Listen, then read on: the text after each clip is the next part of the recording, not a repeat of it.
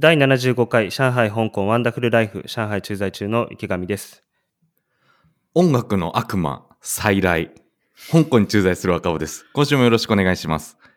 この番組は上海と香港に駐在している池上と若尾の二人が現地の文化や生活の模様を発信するポッドキャストです。はい、えー、本日は、イエーイ カットインしてきたね。カットインしてきたね音楽の悪魔が。悪魔だから仕方ない。はい。コントロールできない。コントロールできない。人間じゃないから。あ、またゲストでお呼びいただきました、片倉です。よろしくお願いします。はい、よろしくお願いします。ようこそ。はーい。4月4日です、今日は。はい。はい。えっ、と、前回片倉来てくれたのいつだっけあれは？第何回？もう、え、いつだろう？今年だったっけ結構前だよね。結構前だね。あの、チェンソーマンのアニメが始まってほどない頃だったんじゃないかな。あーじゃあ去年か？去年かもね。うん。第62回だから、10月17日ですね。もうそんなか。いやうん、結構前だね。じゃあ半年近く前だ。また、半年かう。早いな。また呼んでいただいてありがとうございます。30代になるとさ、時間の経過が光のごとく早いよね、ほんといや、め本当に。ちゃめちゃ早いよね。うん早い。うん。最近、音楽の悪魔的にはですね、あの、うん。クリープハイプってバンドわかる？名前だけ。俺も。なんか今若い世代に大人気のロックバンドのなんか声をね展示する展示会っていうのをやったりしてたなんか渋谷パルコそう渋谷パルコさんが主催でその毎年ねパルコでクリープハイプをテーマにした展示会をやってるんですようん、で今回は第3回か4回目なんだけど今回はそのこれまでビジュアルを見せたりストーリーを見せたりっていうところからこう彼らのね声を楽しむビジュアルじゃなくて音の展示会をやろうっていうことで僕はディレクションで入ることになりまして。なんかどういうことかっていうとこう入り口を開けるなんか展示会に入るとまずシャワールームがあるんですよ。はい。でシャワそう。であのシャワーのね降り注ぐ音に包まれながら目の前にあるシャワーのノブをひねると水じゃなくてこうクリープハイプの歌が降り注ぐみたいなシャワーにちなんだなでー。部屋を進ん。で廊下を進んでいくと今度はあのライブハウスの扉みたいに作った扉があってそこをちょっと開いて中を覗き聞いてみると彼らがリハをしている声が聞こえてきたりとかでだんだんタンスを開けると声が聞こえてくるとか電子レンジを開けるとこうチーンって音と一緒に声が聞こえてくるとかそれぞれのこうロケーションに合った彼らのこう曲の名シーンであったりとか新録音源が流れるでこう音に包まれるみたいな展示をやりましたねそれはあの、喋って、後でピーってならないやつ？うんもう公開済みですねこれはああ、あ大丈夫なんだ。OK のやつね。そうそう、全然今回 OK。で、もう、そう、渋谷と名古屋と大阪で巡回して、展示自体はもう終わったのかな。うん。12月から1月までって書いてあるね。うん、それが多分渋谷だね。あそうなんですよ。というふうになんかまあ。前回以降、こう、より一層ね、こう、音を面白く活用するみたいなプロジェクトをやっております。これはでも何？もともとクリープハイプ、何？どういうつてでこの仕事をゲットしたの？あ、あのね、これ制作してるのは株式会社チョコレートさんっていう、あの、その、コンテンツや広告を作ってる会社さんが受けてる仕事なんですよ。で、僕はそのチョコレートさんにあの映画の音楽を作ったりとか、CM の音響やったりとかでよく一緒にお世話になってて、まあ、今回も振ってもらったっていう、その僕が、なんだろうね、その 3D 音響とか、ちょっと特殊な音の使い方をやりたがってることは向こうも知ってたから、それでなんかはいはいやらせていただいたっていう感じですね。チョコレートさんの下請けって形で。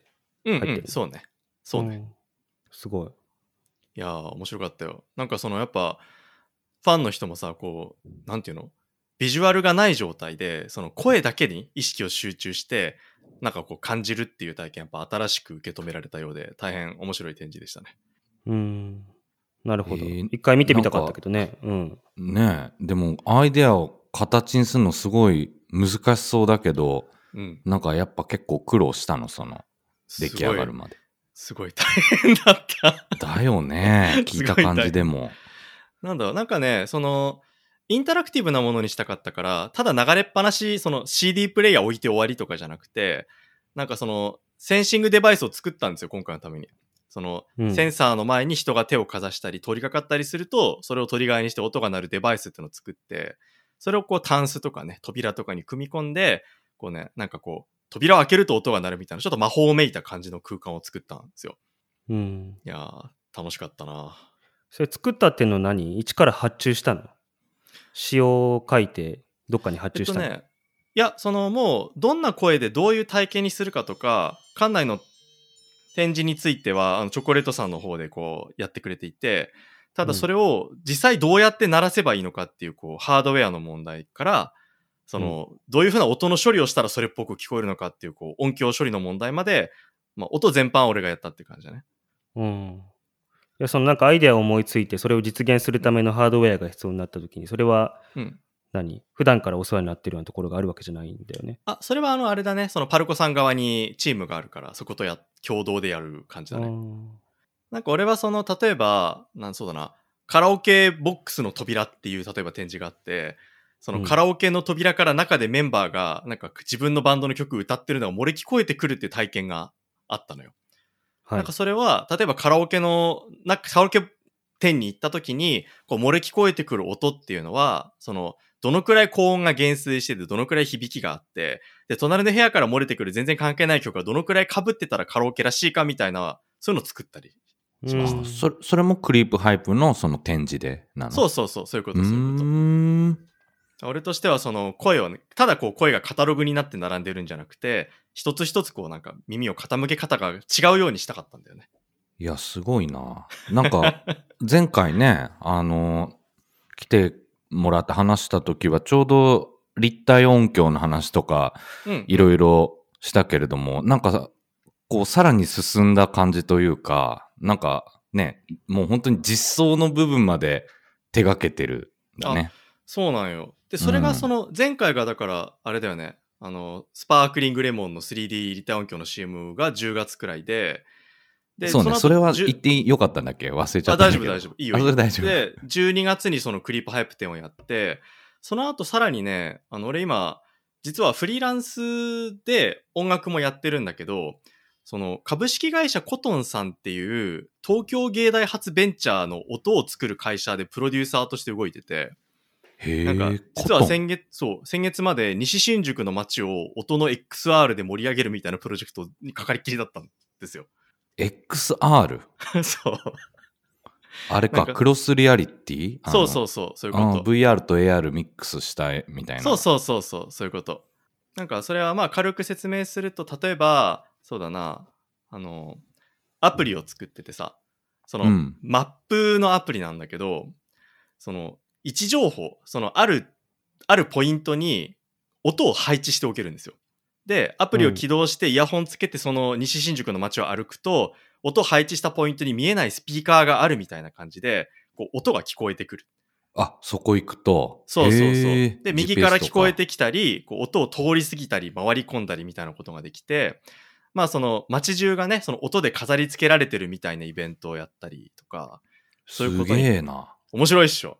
なるほど。ポケモン GO のそうそう音版だ。そうそう、んそういうことそういうこと。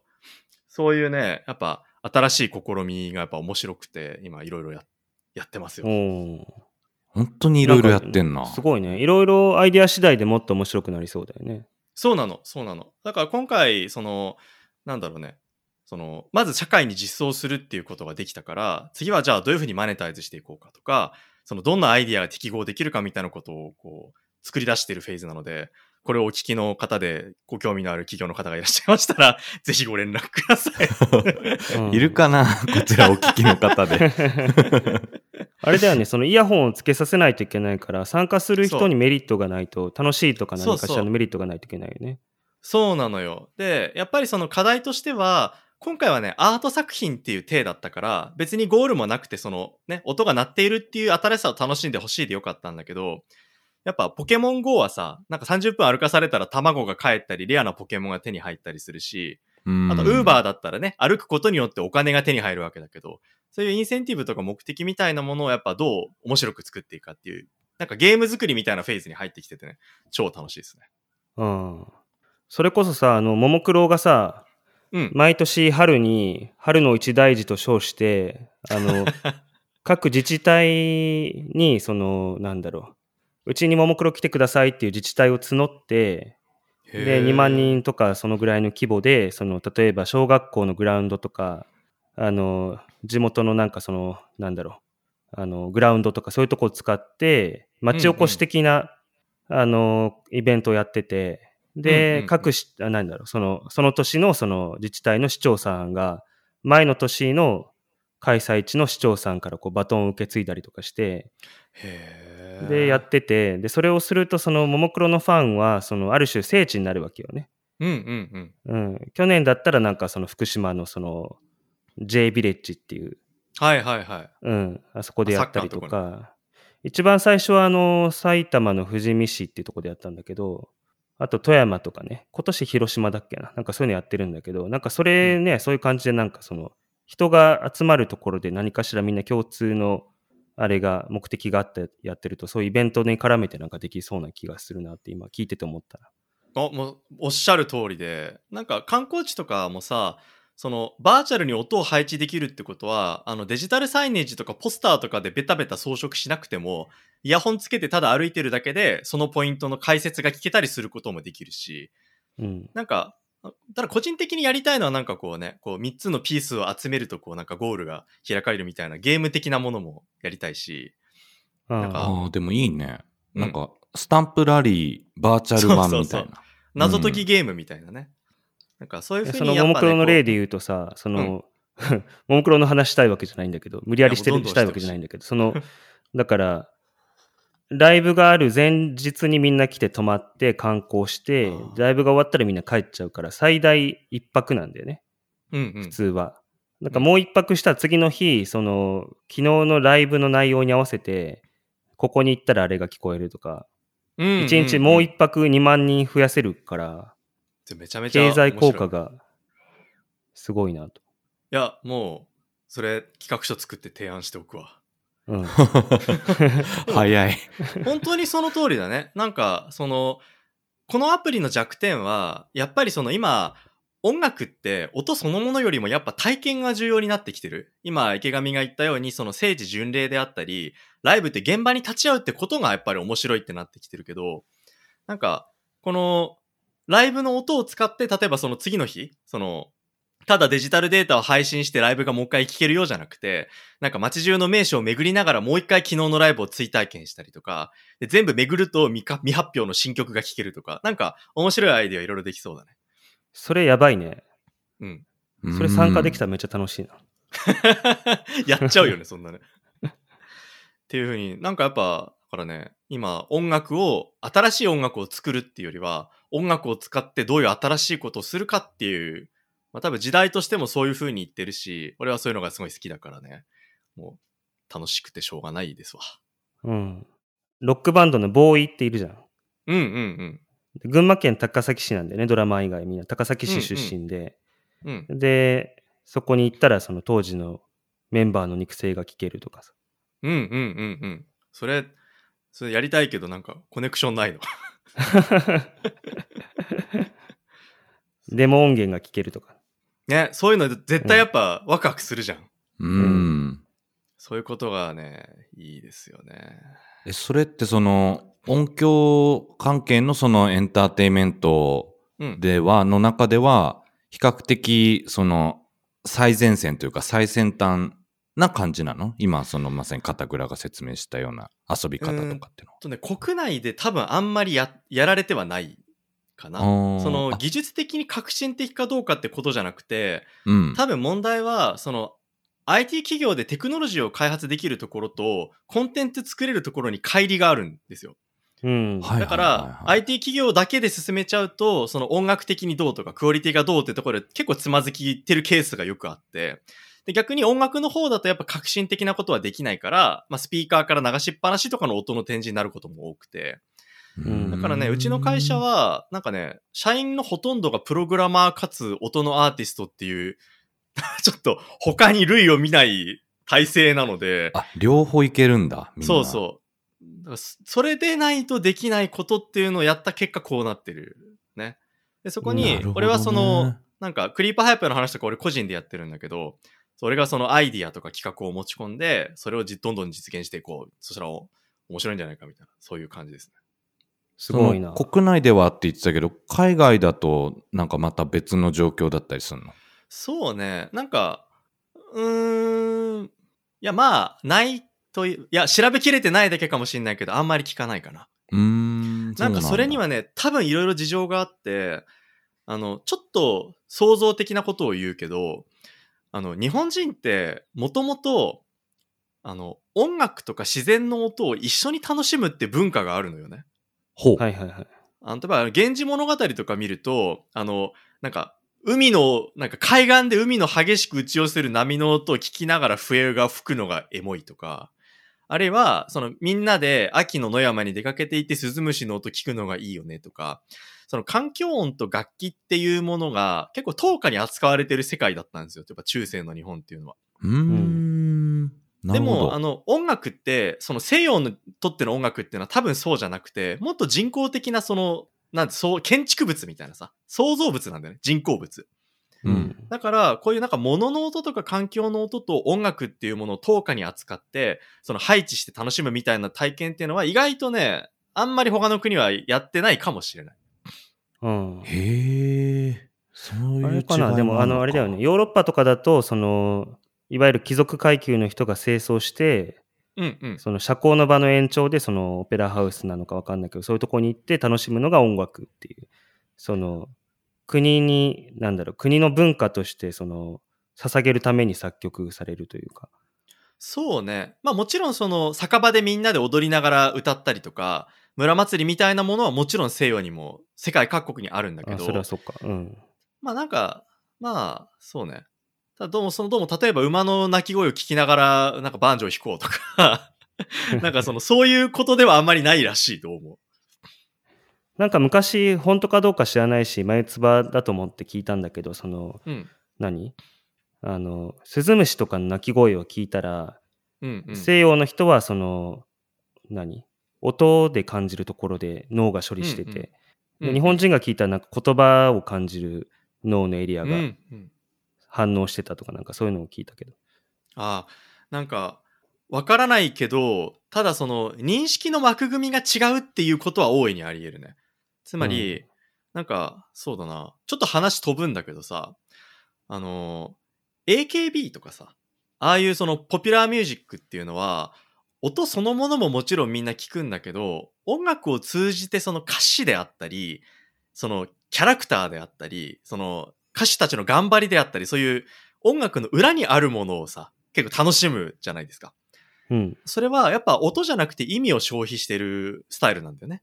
うん。でむしろ音楽っていうのは、むしろあんまりトリッキーだったり個性的すぎずに、そのメッセージが素直に受け取りやすいような、まあ、いわば定番の完成された形を維持するってことが多分重要で。なんか多分、だからその、今の鈴虫の話は、そのなんか、そうだな、なんか、地味編のインストの曲を聴いた時と AKB の曲を聴いた時の脳の違いは、その音と言語に、みたいな話と、になるのかもしれない。もしかしたらなるほどね。うん。だし、ほら、なんか、ね、例えば、私はわかんないけど、その、北方のさ、雪がめっちゃ降る民族は、その雪の解像度高いとかさ、そういう話あるじゃないですか。はいはい。なんか、現代では否定されてるっていう研究もあるらしいけど、なんか多分彼らにとっては、その雪っていうものを見たときに、た例えば視覚情報としてものすごい情報を処理していたりとか、多分文化によって同じものを見ていても違う情報がで受け取れるっていうことなのかなって思いますけどね。うん。何の話だっけ？なんかすごいハイコンテクストの話。いや、すごいなんか、でも確かにね、そうかも、さっきの AKB の話とかは、うなずけるかもね。意味うのん。消費のために、むしろそのために楽曲自体は、もうあえてシンプルでキャッチーで分かりやすいものにそうそう。するみたいなね。そうなのよんだからまあ日本の音楽業界に限らず、やっぱりプロの曲っていうのは、あるお作法に従って作られているかどうかっていうのがすごく重要で、なんか、もうもはやメロディーとか楽曲とか演奏の良し悪しっていうことではあまりなくなってきてるよね。うん。もう上手いのは当然で、むしろあんまり主張しちゃいけないみたいな。ジェフ・ベックみたいなものはもうあんまりヒットチャートに乗らない時代かもしれうん。ない。いやなんかその、ああどうぞそそ一方でさ、まあ、こう、新しい形式の音楽って、どんどん生まれてきてて、まあ、うんうん。あの、マイナーチェンジな曲とかもただのね、あるのかもしれないんだけど、結構そういう意味だとさ、あの、俺はね、その、何が新しくて何が古いのかとか、判別あんまつかないんだけど、うんうんうん。宇多田ヒカルの楽曲とかって、まあ、うん。例えばなんかエヴァのね、主題歌とか歌ってるけど、うん。毎回なんかその、曲としても、こう、新しいって評価されたり、あと今話してて思い出したけど、ももクロもあれでしょ？そのなんか毎回、毎回じゃないかな。その新しいタイプの曲？それはその、今までにない形式だったり、今の流行にのっとった曲だったり、そういうふうに、あの、出てるけど、やっぱ、そういう、そういうのって片倉はなんかこう分かったりするもんなの？感じられたりするもんなの？なんか、宇多田ヒカルが新しいっていうの完全に同意だけど、なんで新しいのかは全然わかんないよ。へそのね、やっぱその音を言葉で表現すること自体がやっぱ難しいんだよね、そもそも。で、うんー。はいはいはい。なんかね、これはあの、俺が常々怒ってることなんだけど、あの、僕らがさ、中高生時代って、あの、録音とか、こう、音楽雑誌がいっぱいあったじゃないですか。はいはい。微妙に伏せられたね。でなんかあの辺の雑誌って音楽レビューをすごいやってたわけよ。その新譜が出るたびにさ。うんで、そこで語られてた言葉っていうのが、まあ偏見かもしらんけど、例えば、例えばよ、なんか、夏の夕暮れを思わせる M1 とか、疾走感のあるダンスチューンが M2 とか。その話前もしてたね。したっけ？したっけ？前も怒ってたね。だから、そういうふうに、やっぱ、音楽を言葉で表現するっていうこと自体、まずは難しいチャレンジで、で、そういうものが表現なんだっていう文化ができちゃったから、なおさら他のこと言いづらくて、そうん。う。なるほど。だかフォーマッらト、ができちゃった表現に対するそうそうそう言語化で。だから、あの、宇多田ヒカルが去年だっけ？新譜出したじゃん。バッドモードが入ってるやつ。うん。あれの時も、俺もその一通りネットのライターの論評とか見たんだけど、やっぱ宇多田ヒカルの生活スタイルの変化に絡めた音楽だから新しいんだとか、なんか子供のことを歌っ、女性が、大人の女性が歌っている子育ての歌っていうコンセプトが新しいんだみたいな、やっぱ言葉の世界で論評することはできるんだけど、じゃうんあ音の何がそれを新しいのっていうのってね、やっぱ難しいですよ、やっぱり。ああ、それは実際のなんかココードだったり、リズムだったりとか、そういう観点でってこと？そうそうそうそうそううー。ん、なるほど。うんまあ、例えばその参加してるミュージシャンのその音楽遍歴だったり、他にうんうん。活躍してる、参加してるアルバムがどういうジャンルだとか、そうそう。そのリズム処理とか、そのキックの入れ方、スネアの入れ方とか、うんうんね、そういう音色面での話とか、そういうのを聞きたいなっていう話を前回。前回もして、うん。同じところにまた戻ってきた。ななんかでも、なんかね、その最近その、なんか、俺がすごく音楽について面白いなって思ったのは、先月かな、あの、星野源の恋がさ、あの、なんかアイドルマスターに輸入されたって話わかる？何それ？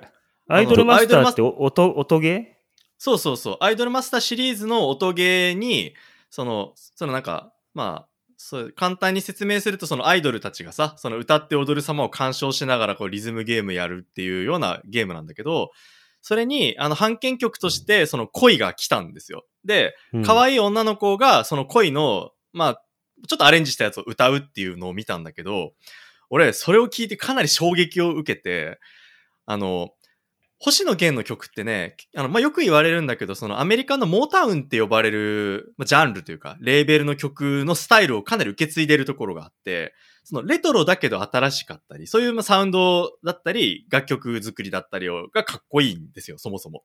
それがでも、それは女の子の声で歌われたことによって、なんか改めてメロディーがすごくなんていうのかな、そのね、あ、この曲、サウンドだけじゃなくてメロディーもこんなに聴けるんだって思って、なんかね、うん翻訳されたことによって新しい魅力を僕は感じられたんですよ。はい。なるほど。他の人が歌うことによって、しかも異性が歌うことによって、そうそう。曲の持ってた良さとか、うん。目新しさなのかな？っていうのが際立ったと。そうそう。まあ、その具体的な分析みたいなことには、は避けるけど、なんかそもそも星野源ってアイドルマスターのファンらしくて、なん そうなの？だからなんかね、あ、もともとこういうアイドルソングみたいな、その覚えやすいキャッチーなメロディーっていうものもしかしたら女性が歌って入るような感じってのって意識してたのかななんて思うと、いや、改めてあの曲かっこいいなって思って嬉しくなっそれ熱い話だね。あの、恋のさ、あのサビのララララララララララって、なんかうん。星野源があの大人の男性の声で歌うと、なんかちょっとバタバタしてさ、なんか、なんかおじ、なんか渋いおじさん、かっこいいお兄さんみたいなイメージと乖離したメロディーだなって思ってたんだけど、あの、アイドルマスターのアイドルの女の子がタタタタタタタタタタってやるとなんか可愛いのよ、あーなるすごく。はいはいはいはい。確かに、それがねアイドル曲っぽく聞こえる。そうそうそうそう。んそれは逆に、アイドルの曲作ってる人からは絶対出てこない発想だから、なんかね、僕はとても嬉しくなっちゃいましたね、あれは。すごくあ、アイドルの曲作ってる人から出てこない発想なの。つまりアイドルの曲作るっていうのはさっきの理論に基づくと、その曲のバックにあるメッセージをいかに伝えるかって、その土台、お皿を作るっていう作業だから、そのモータウンなんてチャレンジングなことを多分しないんですよ。あそのあ。昔それはのアメリカあれだな。うんあのー、ももクロファンからすると別に違和感ない。でも、ももクロって逆にそこでチャレンジしてるグループで、うん、そうだと思う、そうだと思う。うんうん。アイドルうん全般としていろいろんなねは、熱い、ジャンルとして熱いものを持ってきて歌わせたらどうなるかっていう。うんうんうん。うん。そだそうだね。それに近いことが起きてて、ちょっと皆さんもぜひね、ちょっとリンクを貼貼っていただいて、聞いてほしいですねなるほど星野源的にも熱いよね。うん。絶対嬉しいでしょ。うん。うん。星野源だから歌えるメロディーだなと思ってたけど。あんまりおじさんっぽくないでしょ、おじさんだけど。そうだね。中性的というか。うん。A メロ、B メロはさ、結構その、なんていうの？その、歌いやすい、なんていうのかな？その、なんて言えばいいかなおじさんでも歌いやすいというか、歌謡曲っぽいというか。んそうそう、極端な跳躍がなくて、こう、拳を効かせて滑らかに歌えるんだけど、サビだけちょっと異質じゃん、あの曲。跳躍が多くて。そうだね。カラオケで歌えなくなって追いつけなくなってる人いいそうだよね。そう。サビになったらそれがね、その意味が分かったっていう。だから俺はこ歌の。謡曲っぽいな、確かに。そうなのよ。うん。なんか、歌謡曲っぽいっていうのは、なんかまた話ずれるけども、あの、俺は最近あの、米津玄師がすごく好きなんですよ、今更。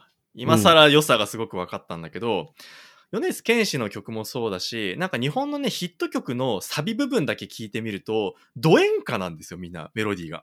あー、それ俺もへねー、この間、あれ？ほ違うな。あ、ごめん、違ったわ。あの、記憶が混じったんだけど、この間 カラオケであの、日本人のメンバーの時にそのレモンを歌ってて、で、はいはいその後、あの、身内の2世代上の方が、チェッカーズの、なんだっけな、あるじゃん。さようならなんとかみたいなやつ。うんうんうんうん。A メロが完全に吉幾三の酒をだなと思って聞いてて。そうなの。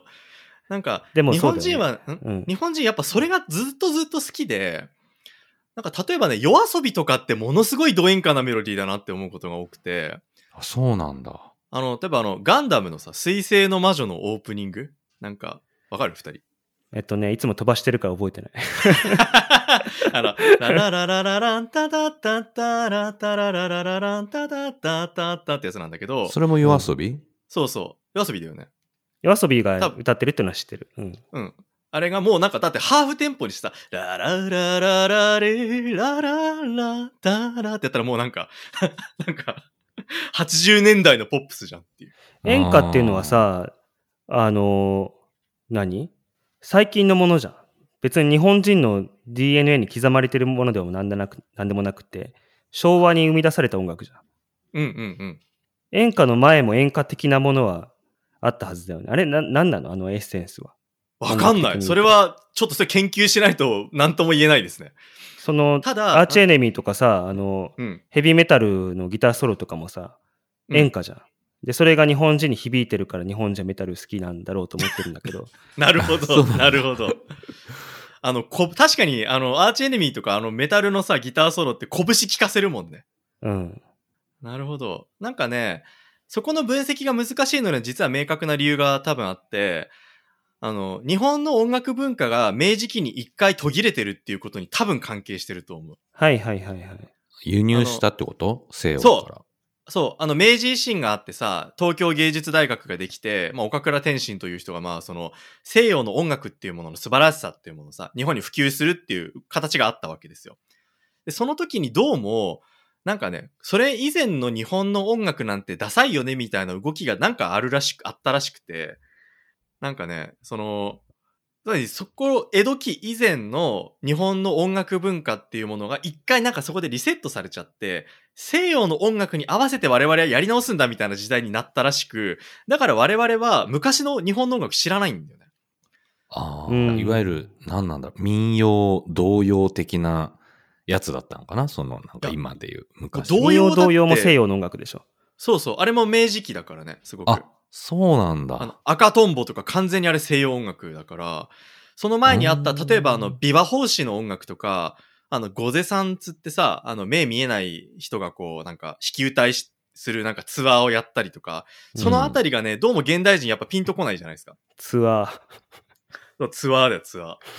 なんか、ワンマンツアーをね、みんなやってて、その、それを楽しむっていう文化がやっぱそこで閉ざされ、一回途切れちゃってるんだよね。そうなんだ。確かに。だって、ヨーロッパの。、だってヨーロッパの西洋音楽、ベートーベンとかモーツァルトとかって言うてまあ2、300年前の音楽なわけで、なんかうん、それが普通にみんな知ってるし、まあ誰でも知ってる定番として受け入れた上でポップスを彼らは聞くんだけど、日本人は2、300年前の音楽ってなんだろうっていう感じだから、なんていうのかな、その、本当に自分たちが長々、長年楽しんでいたものを多分僕ら知らない、聞いたことがない。歌舞伎とかって音楽出てこないんだっけ？出てくる。もちろん出てくるけど、やっぱそなんかね、まあ、だって、と出てこないじゃん、今。それ聞いて。出てこない。うん江戸時代の人が何歌ってたかみたいな話でしょ？そうそうそうそう。謎だね。多分時代劇とかで見たこともあるし、なんかそのなんなら教科書とかで歌舞伎とか能とかって見てるけど、それが僕らのポピュラーとして残ってはいないっていう状況自体が多分問題なんですよ。ああ、もう伝統芸能化しちゃっててね。そうそうそう。だからコンサバティブな、保守ティブな、保守的なものを、残っているものを聞くはあるし、若い人でそれを頑張って、あの、現代内でする。例えば和楽器バンドとかね。そういう試みはあるけど、あの時代の音楽がその後100年進化を続けていたらどうなっていたかっていうビジョンは、今の日本には消滅しちゃってるんですよ。ああ、それは消滅してるね。消滅してる。うん本当は俺はそれはすごくすごく聞きたくて、で、個人的にもやってる、実はやってて、だから俺のコンセプトは、そのなんか日本人にとっての音体験っていうのは効果音と音が、楽音が混じったものだっていう前提に立って、そのなんか風の音の中で、なんかアンビエントの音が鳴ってるとか、そういう作品を作ってる。個人的に。そう、だからこの間、片倉とあれだよね、俺が隔離されてる時にさ、中国のホテルで隔離されてる時に、あの、奈良で聞いた雅楽の話したよね。うんうんうんうん。うん。あの、東大寺の近くで東海っていう夏にや、夏にやってるあの、なんだろう、イベントがあって、そこでみんなが浴衣着て集まって、なんかね、やるんだけど、そこの広場でなんか雅楽の人たちが演奏してて、まあそれは、そのなんだろう、その風景とか空気とかにこうすごくマッチしててすごい良かったんだけど、あの、楽器をこうマイク、マイクをつけてて楽器に。で、なんかそれで一つがっかりしたっていうのと、途中で雅楽だけだと皆さんあれでしょうからって言って、なんかちょっとハードロック風のなんか西洋の音楽をその雅楽、雅楽の楽器を使って演奏してみるみたいなのをやり始めて、いや、そうじゃないよなと思って、雅楽が聞きてんだと、みたいな。そうなのよ。雅楽を進化させてほしいっていう、残念な思いをそれをね、抱いたんですやっぱ、今やるには、雅楽の音楽的、音響的なアイデンティティがどこにあるのかってやっぱ分析して、他の音楽と比較して、で、その独自な点をやっぱその、どうフォーカスして再構築するかみたいなことを、やったらできるのかもしれないし、聞きたいけど、まあ、まあ誰もやってないよね。うん。なんか、そんな中でさっきの昭和の歌謡に戻るけど、なんか拳ってのはだから、だから生き残ってる何かなのかなって気が僕は個人的にしますね。妄想な。るほど、もう押さえつけられても抑えられない、日本人の血に流れてる何かがそこにうんあるんじゃないか。そうそうそう。なんかね、そう、い一見、演、ド演歌からかけ離れたものの中に、実は演歌的なものを見出すことは本当によくあって、うん。なんかね、忘れがたいのが、あの、カードキャプターさくらってあるじゃないですか。はい。アニメのね。アニメ。そう、僕あれ大好きなんですけど、あれのね、オープニングのプラチナっていうあの、菅野陽子さんの曲があって、うん。わかる？いや、わかんない。わかんない。なんかそれをね、あの聞いてみ、る。アニメの作曲家の、あの、ワンピースとかの曲作ってる田中康平さんが分析してるテレビ番組があって、それも、さっきの星野源と近い理屈で、その実は跳躍して、いかにも現代風で、その和和音の転調もたくさんあるような曲に見えるんだけど、一番エモーショナルな心に刺さるところは、思いが世界を変えてゆくよっていう、めちゃめちゃ演歌のラインなんですよ。完全演歌だね。そう。でも坂本真綾さんが、その、可愛く歌うし、伴奏もキラキラしてるから、一見そうは思えないんだけど、一番記憶に残るのはやっぱ演歌があるんですよ、そこに。うん。なるほど。だからね、演歌はやっぱ、要注目だと思うんですよ、そういう意味じゃ日本ってさ、明らかに J-POP と、あとまあ一部のアニソン見ると、うん。本当にこう、世界的に他の音楽と比較しても、うん。なんかこう、ある一つの分かりやすさやキャッチーさの方向に、こう、偏ってるよね。例えばどういうこと？その、なんだろう。A メロ、B メロ、サビみたいな、その形、順、展開の順番もそうだけどさ、うんうん。あんまりこう、他の海外の曲を考えたら、そこまで、あのわかりやすく展開してなかったりするけど、日本の J-POP とかって、典型的にその順序が多いというか、あー、そういうことはない？えっといや、あ、半分あって、まず世界的に見ると、ポップミュージックは全体的にもう A, B サビとか、なんなら A, B, A, B とか、シンプルな構造の音楽にはシフトしてる、完全に。はいはいはい、はい。あの、Spotify のトップの、あの、世界チャートトップの曲とみんなそうで、もう曲の長さとか、始ま、音楽の始まりとかみんな一緒なのよ、今。だから単純化の方向に行ってるっていうことは確かで、でも、日本は、なんか、単純化していく力というよりは、もうみんなが好きな A, B, サビ、ギターソロ A, B みたいなことをひたすら再生産し続けるのが気持ちいいみたいな世界だと思う。うーん。それはだからね、多分単純化していこう、シンプル化していこうっていう力があるっていうよりは、好きなものを、完成、一回完成した好きなものを、趣向を凝らしてやっぱ様々に見せ直していくっていうのが、人間好きなん、日本人好きなのかも。うん。それはあの、久喜修造があの、生きの構造って本で言ってるんだけど、日本人とにかく趣向が好きなんですよ。あの、なんか、趣向。あのー、久喜修造は、あってっかいあの、明治時代の、その日本の文化の批評家、間違ってたらすいません、なんですけど、例えば、あのー歌舞伎の演目でさ、しばらくってやつがあるんですよ。あの、しばらく？そう、うん一言で言うとヒーローものなの。なんか、うん。まあ、悪人がいたり事件があったりして、こうすごい派手な武将、衣装を着たし武士が現れて、しばらくって言いながら現れて、全員なんか悪人をぶっ倒して、ハッピーエンドっていう劇があるんですけど、それが、とにかく日本人好きすぎて、ちょっと敵が違うバージョンとか、なんか、舞台、いちょっと舞台が違うバージョンとか、今年はなんとでっかい作り物のガマが出てくるみたいな、そういうね、バリエーションの違いをひたすら楽しむのが日本人好きだって書いてあって、うん戦隊ものと一緒だよね。その通り。戦隊とか仮面ライダーと一緒なんですよ、それは。うん。去年は恐竜、今年はなんか動物みたいなのがね、好きなんですよ、日本人は。うん。だし、まあ恋愛ドラマとかってそうじゃん。なんか、その、シチュエーションを変えたり、職業を変えたり、年齢層を変えたりはしてるけど、基本的にやってること一緒だからみんな好きっていう。うん恋愛ドラマっていうか、あの、あれだね。一時期流行った密室殺人系サスペンスドラマとかみんなそうだね。はいはいはい。うん。大筋コナンは君とかみんな好きだそう同じみたいな。コナン、うん金田一、トリック。まあみんなそう。みんな同じだよね、あれは。でも、同じだから好きなんですよ、日本人は。うん。あの、キッスがさ、ロックバンドの、うんうん。またももクロの話するけど、うん。コラボして曲作ってくれたんですよ。もももクロのため。めにキッスが曲を作ってくれて一緒に歌うっていうのが あったんですね。うんうん。で、その時になんか、サビがあるっていうのが難しいねってメンバーが言ってましたね。ポール・スタンディが言ってましたね。どういうで、あの、全く曲の構造を変えてなくて、歌だけ完全にキッスが歌ってるバージョン、ももクロが半分歌ってるバージョン、2つバージョンがあるんだけど、うんうん。キッスが歌ってるバージョンは、サビに入ってもサビ感がないんだよね。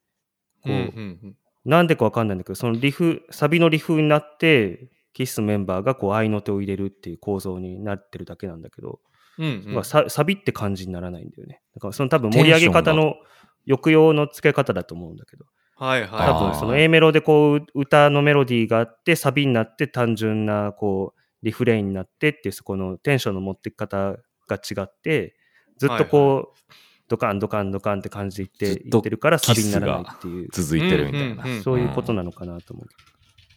なるほどね。なんかちょっと聞いてないからわかんないんだけど、あの、やっぱ歌のテンションとか歌い上げ方とかは相当違いそうな気がする。なんとなく。うん。うん。それこそ認 A メロ識のですよ。問題になってく B るメロですよ。よって言って歌うもんね。日本人は。うんうんうんか、で、サビはさ、あの、来たぞ、来たぞ、来たーがみんな好きじゃないですか、やっぱり。うん。だよ来るぞ、ね。来るぞ。バシッと、来たーっつってね。そうそうそう。それで言ったらニルバーナとか完全にその構造だけどね。ああ、そうねあー、そうね。あの、ス確かにねメルズ・ライク・スプリング・スティーンは、そう、そうかもね。スメルズ・ライク・ティーン・スピリット。ティーン・スピリットね。そうそう人の名前になった途中で。もう年だ、もう年だ。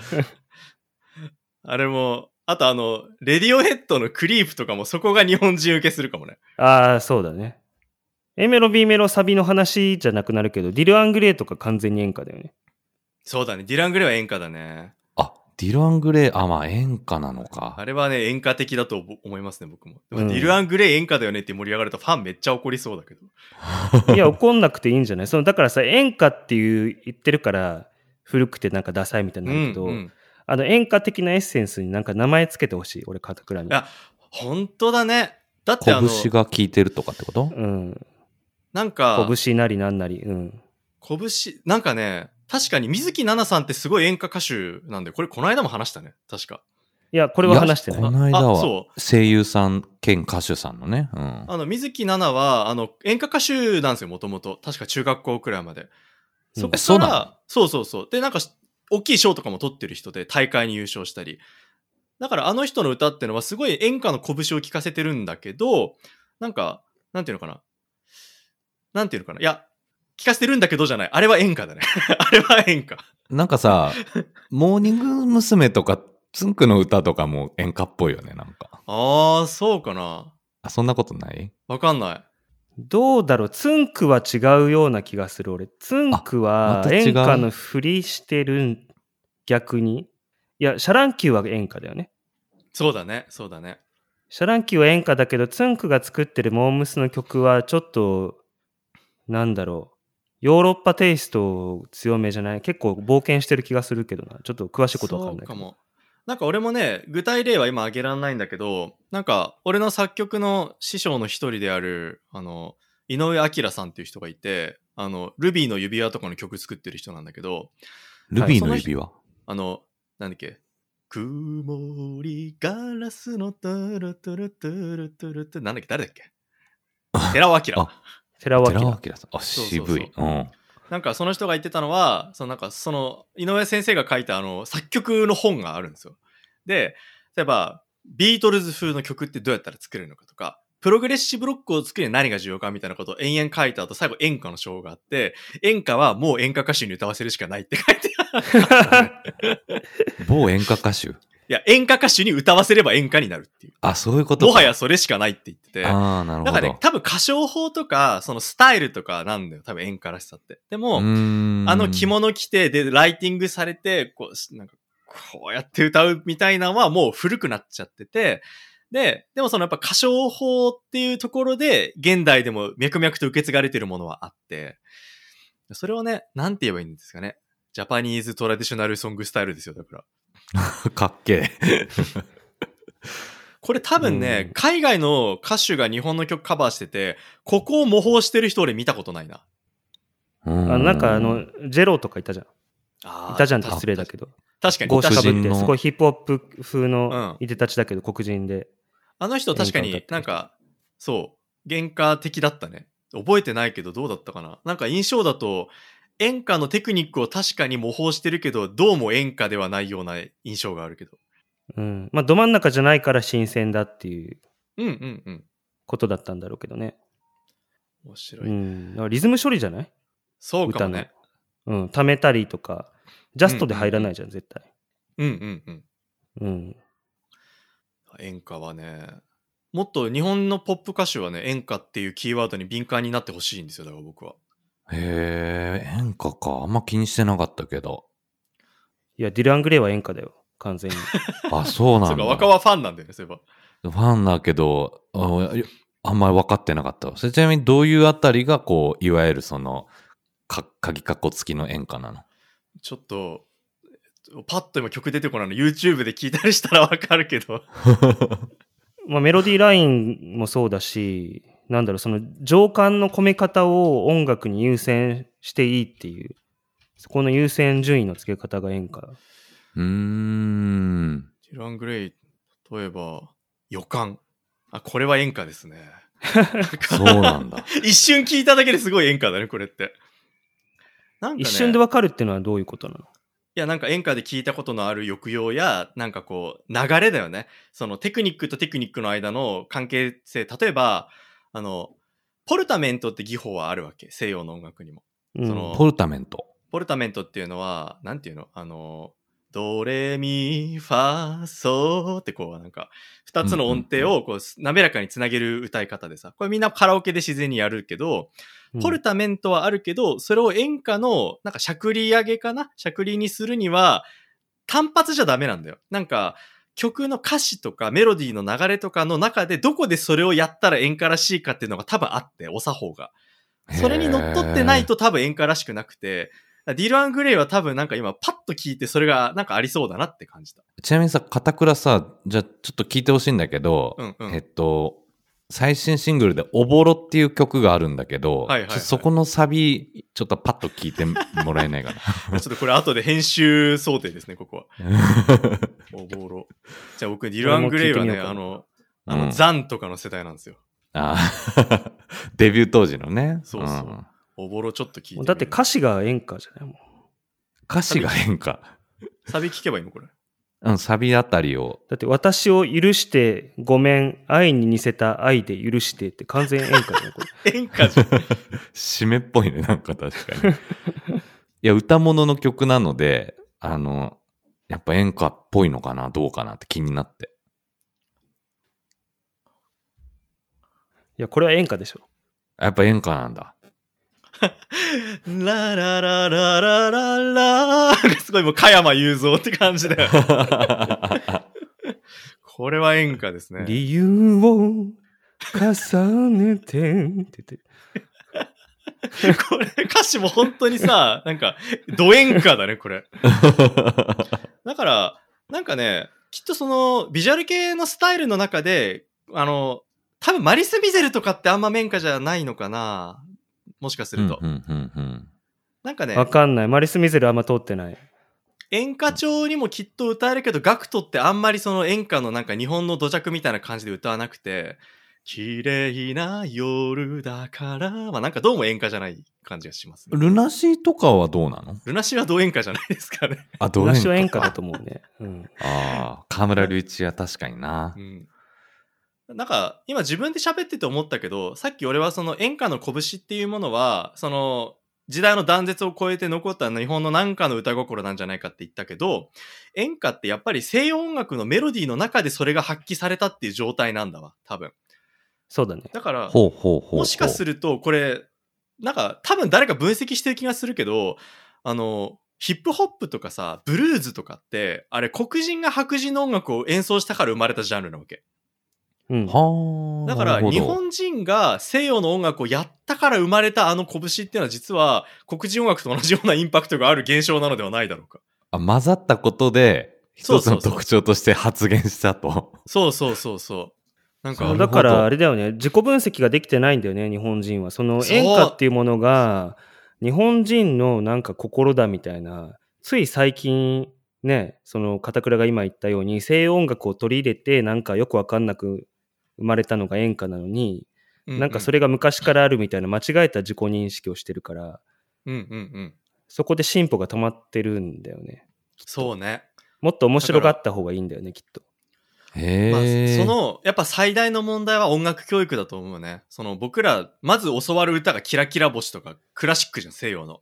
うん。いやー、確かにうんだ。からそっちから入っちゃダメなんだよ、多分。その、もっと、なんかできる限り日本の、なんか心というかテクニックっていうものを、それは僕らが自然に受け止めて、自然にいいって思えるものだと思うから、そっちをちゃんと認識した上で、メロディーとか和音の世界に入っていくと、なんか健全な気がなんとなくするかな。そうだよね。だって俺らが中学生の時とかさ、うん音楽の授業でクラシック聴かされた後でみんななんか浜崎あゆみとか聴いてるもんね。うんうんうんうん。あれはそういうことだよね。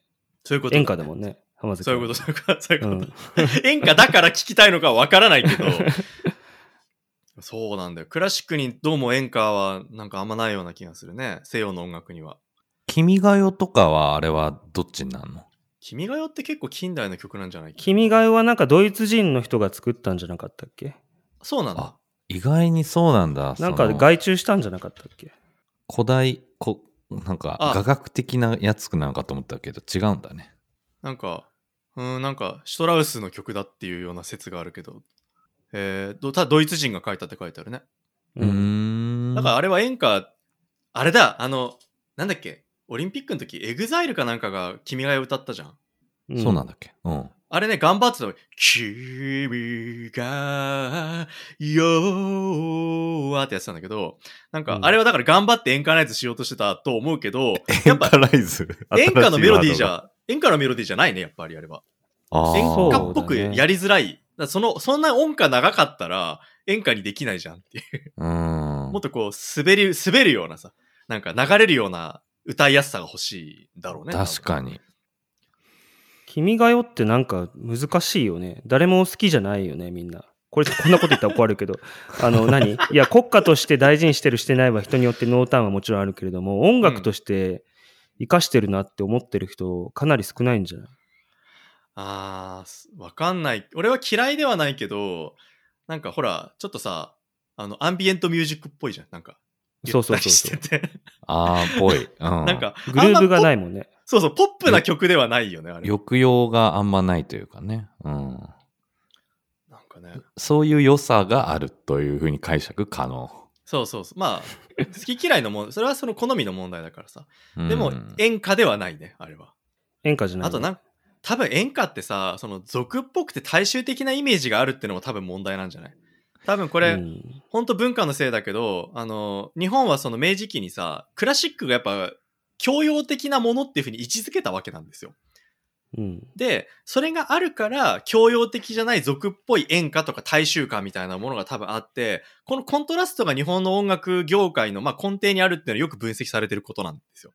だから何が、どのコントラスト？つまり音楽っていうのは全部等しく、何でもなんか優劣とか変化、差っていうのはない。一つ一つの音楽が違うだけなんだじゃなくて、うんクラシック音楽っていうのは交渉で教養的なもので、で、ポップスとか、つまり歌謡曲とか演歌みたいなものはもっと低俗でみんなが親しみやすいものっていうイメージを多分ね、かなり戦略的に作って分けてるんですよ、二つを。ああ、確かにそんなイメージあるかも。そううんだから、分けてることによって、初めてそのクラシックの権威ってものが出てくるわけ。そのクラシックをカジュアル、うん本当にカジュアルに聞かれたら、あんな風になんかタキシード着て、まあ聞きに行かないわけですよ。う。うんん。だから、その、この二つのクラシック、つまり交渉対低俗の延命を図るために、たまにクロスオーバーが起こるって分析してる音楽学者とかがいて、だから定期的に若くてかっこいい、あるいは可愛い指揮者がクラシックの世界で目立つっていう。へえ。それはだから、クラシックなんて全然本当は交渉じゃなくて低俗な音楽としても楽しめるんだよみたいなポーズを取ってるわけですよね。うん。うんうんうんうん。なるほど。むしろそのコントラストを利用してでも、まあその人はその人でのし上がってる構造そうそう、そういうこと、そういうこと。んでももうその、それには限界があるよねってこともよく言われるし、もう俺もそう思うね。高校の時のさ、音楽の先生、今でも忘れないんだけどさ、もう大っ嫌いでさ、おうもう ままさにそういうことなのよ。クラシックは高尚な音楽ですと。うん。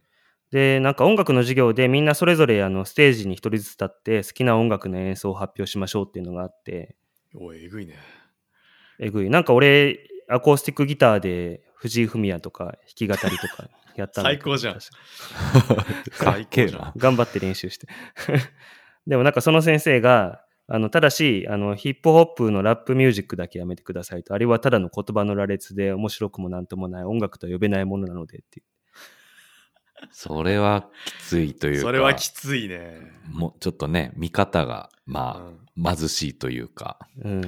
まあ時代背景もあるけど、結局そういう、なんていうの？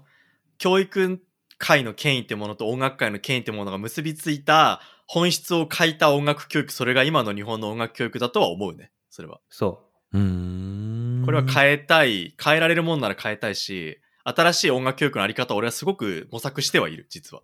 うんそういうことやりたいって言ってる人もいっぱいいる、やっぱり。新しいっていうのはさ、まあいろいろあるんだろうけど、その、片倉が思うこうやったらいいんじゃないかっていうのは、もっとあれなの、軸に日本古来の音楽とか曲っていうのを添えて、で、まあその上でいろんな西洋の音楽とか演歌とかバリエーションあるよみたいな、そんな形を作るって感じなの？えっとね、まだまだわかんないんだけど、去年一つ実験したことがあって、うん。あの、僕今静岡県の三島市にいるわけなんですけど、三島の、静岡にいるのか。そうなの三島のね、あの、子供たちを対象にした音楽ワークショップをやらせてもらったんですよ。うん。うん。うん。で、それは、あの、地元で、その、なんかね、アルテプラーサっていう団体があって、そこは静岡県立美術館の元副館長っていうの、坂田さんっていう人が、その、アートっていうものをもっと街づくりに使いたい、子供たちのために役立てたいみたいな思いで運営していて、で、俺が、一昨年三島、去年か、三島に引っ越してきた初日に、なんか地元のギャラリーに二時もしないで行ったらその人がいて、話盛り上がりすぎて次の日からいろいろ一緒にやってたんだけど、それで、なんか、まあその去年の集大成として、地元の幼稚園から小学校くらいの子たちを2、30人かな集めて、わ音のワークショップをし、音とダンスと絵画のワークショップをしようってなって、それのコンセプトデザインを俺がやったのね。で、何やったかっていうと、まず、あの、YouTube 動画を作ったんだけど、あの、あの、家で、みんなお父さんお母さんに手伝ってもらって、スマホのマイクで身の回りにある面白い音を探して録音してみようってことをやったのよ。うん。うん。うん。うん。蛇口の音、ドライヤーの音、タンスの音、何でもいいから録音してみてください。で、親御さんはこういう風に手伝ってあげてください。で、そのデータを送ってもらって、俺が全部サンプラーに突っ込んで、そのいろいろ加工して、当日、ワークショップの当日、子供たちがキーボードのボタンを押すと、その録音してきた音がいろいろになるっていうものを作ったの楽器を。うん。で、子供たちにそれで即興演奏してもらって、でもこれ何の音かなとか、これどんな風にやったら面白いかなとか、どの音が好きとか、そういうことをやったんですよ。へえ、面白いね。なんか環境音の話に通ずるね、冒頭のそうそう、そうなの、そうなの。で、俺のやりたかったこととしては、身の回りにまず音っていろいろあるんだよってことをね、やっぱ知る、感じるってことをやってほしかったのね。でなさらに。それを、まあ、コンポジットして自分で演奏しちゃうなんてことができて、だから音楽っていうのは、ただテレビから流れてるものを聞くだけじゃなくて、自分でやっていいし、なんなら音楽、いろんなところに音楽はあるんだみたいなことをね、言いたかったんですよ。まあ、うんこれはね、ちょっと、いろいろこう、なんか、段取りであったり、会場であったり、問題は多かったんだけど、まあ子供たちおおむね楽しんでくれて、面白いね。なんか、でも原理的であるね。そうなの、そう。なの。だから、うんさっき若尾が言ってくれたその、日本らしさみたいなことをもちろんやりたいけど、もっともっと音そのものに興味を持つっていうこともやりたいし、その上、で、クラシックも演歌もヒップホップも、じゃあどんな風に違うのかみんなで聴き比べてみようみたいなのをやりたいね。うーん。めっちゃ中野さんと一緒に。にやったらいいじゃん。中野さんってそんなことやってんの？中野さん音楽の先生だよ。今、え、そうなの？どこ、何してんの？サンバしながら音楽の先生してる。サンサンバ趣味だと思うけど。え、あ中野さんってあの中野美穂さん？中野美穂さん。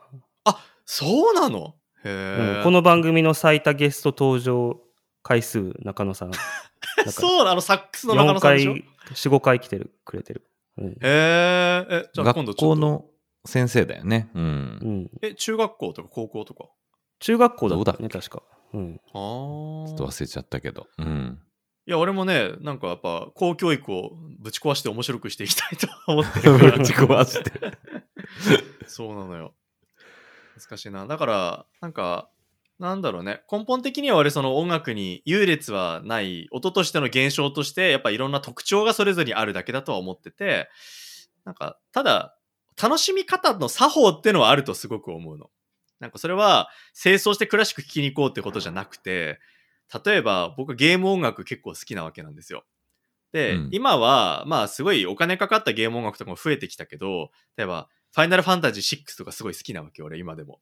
うん好。きだけど、そうそうでんでんでんでんでんでんでんでんでんでんでんでんでんでんでんでんってあれが大好きなんですけど、あれを他の音楽と比べて聴くときには、やっぱり FF の曲聴くときはメロディーがどうとか和音がどうとかもいいけど、ゲームやってた時の思い出が思い出されるって体験が重要なわけじゃないですか。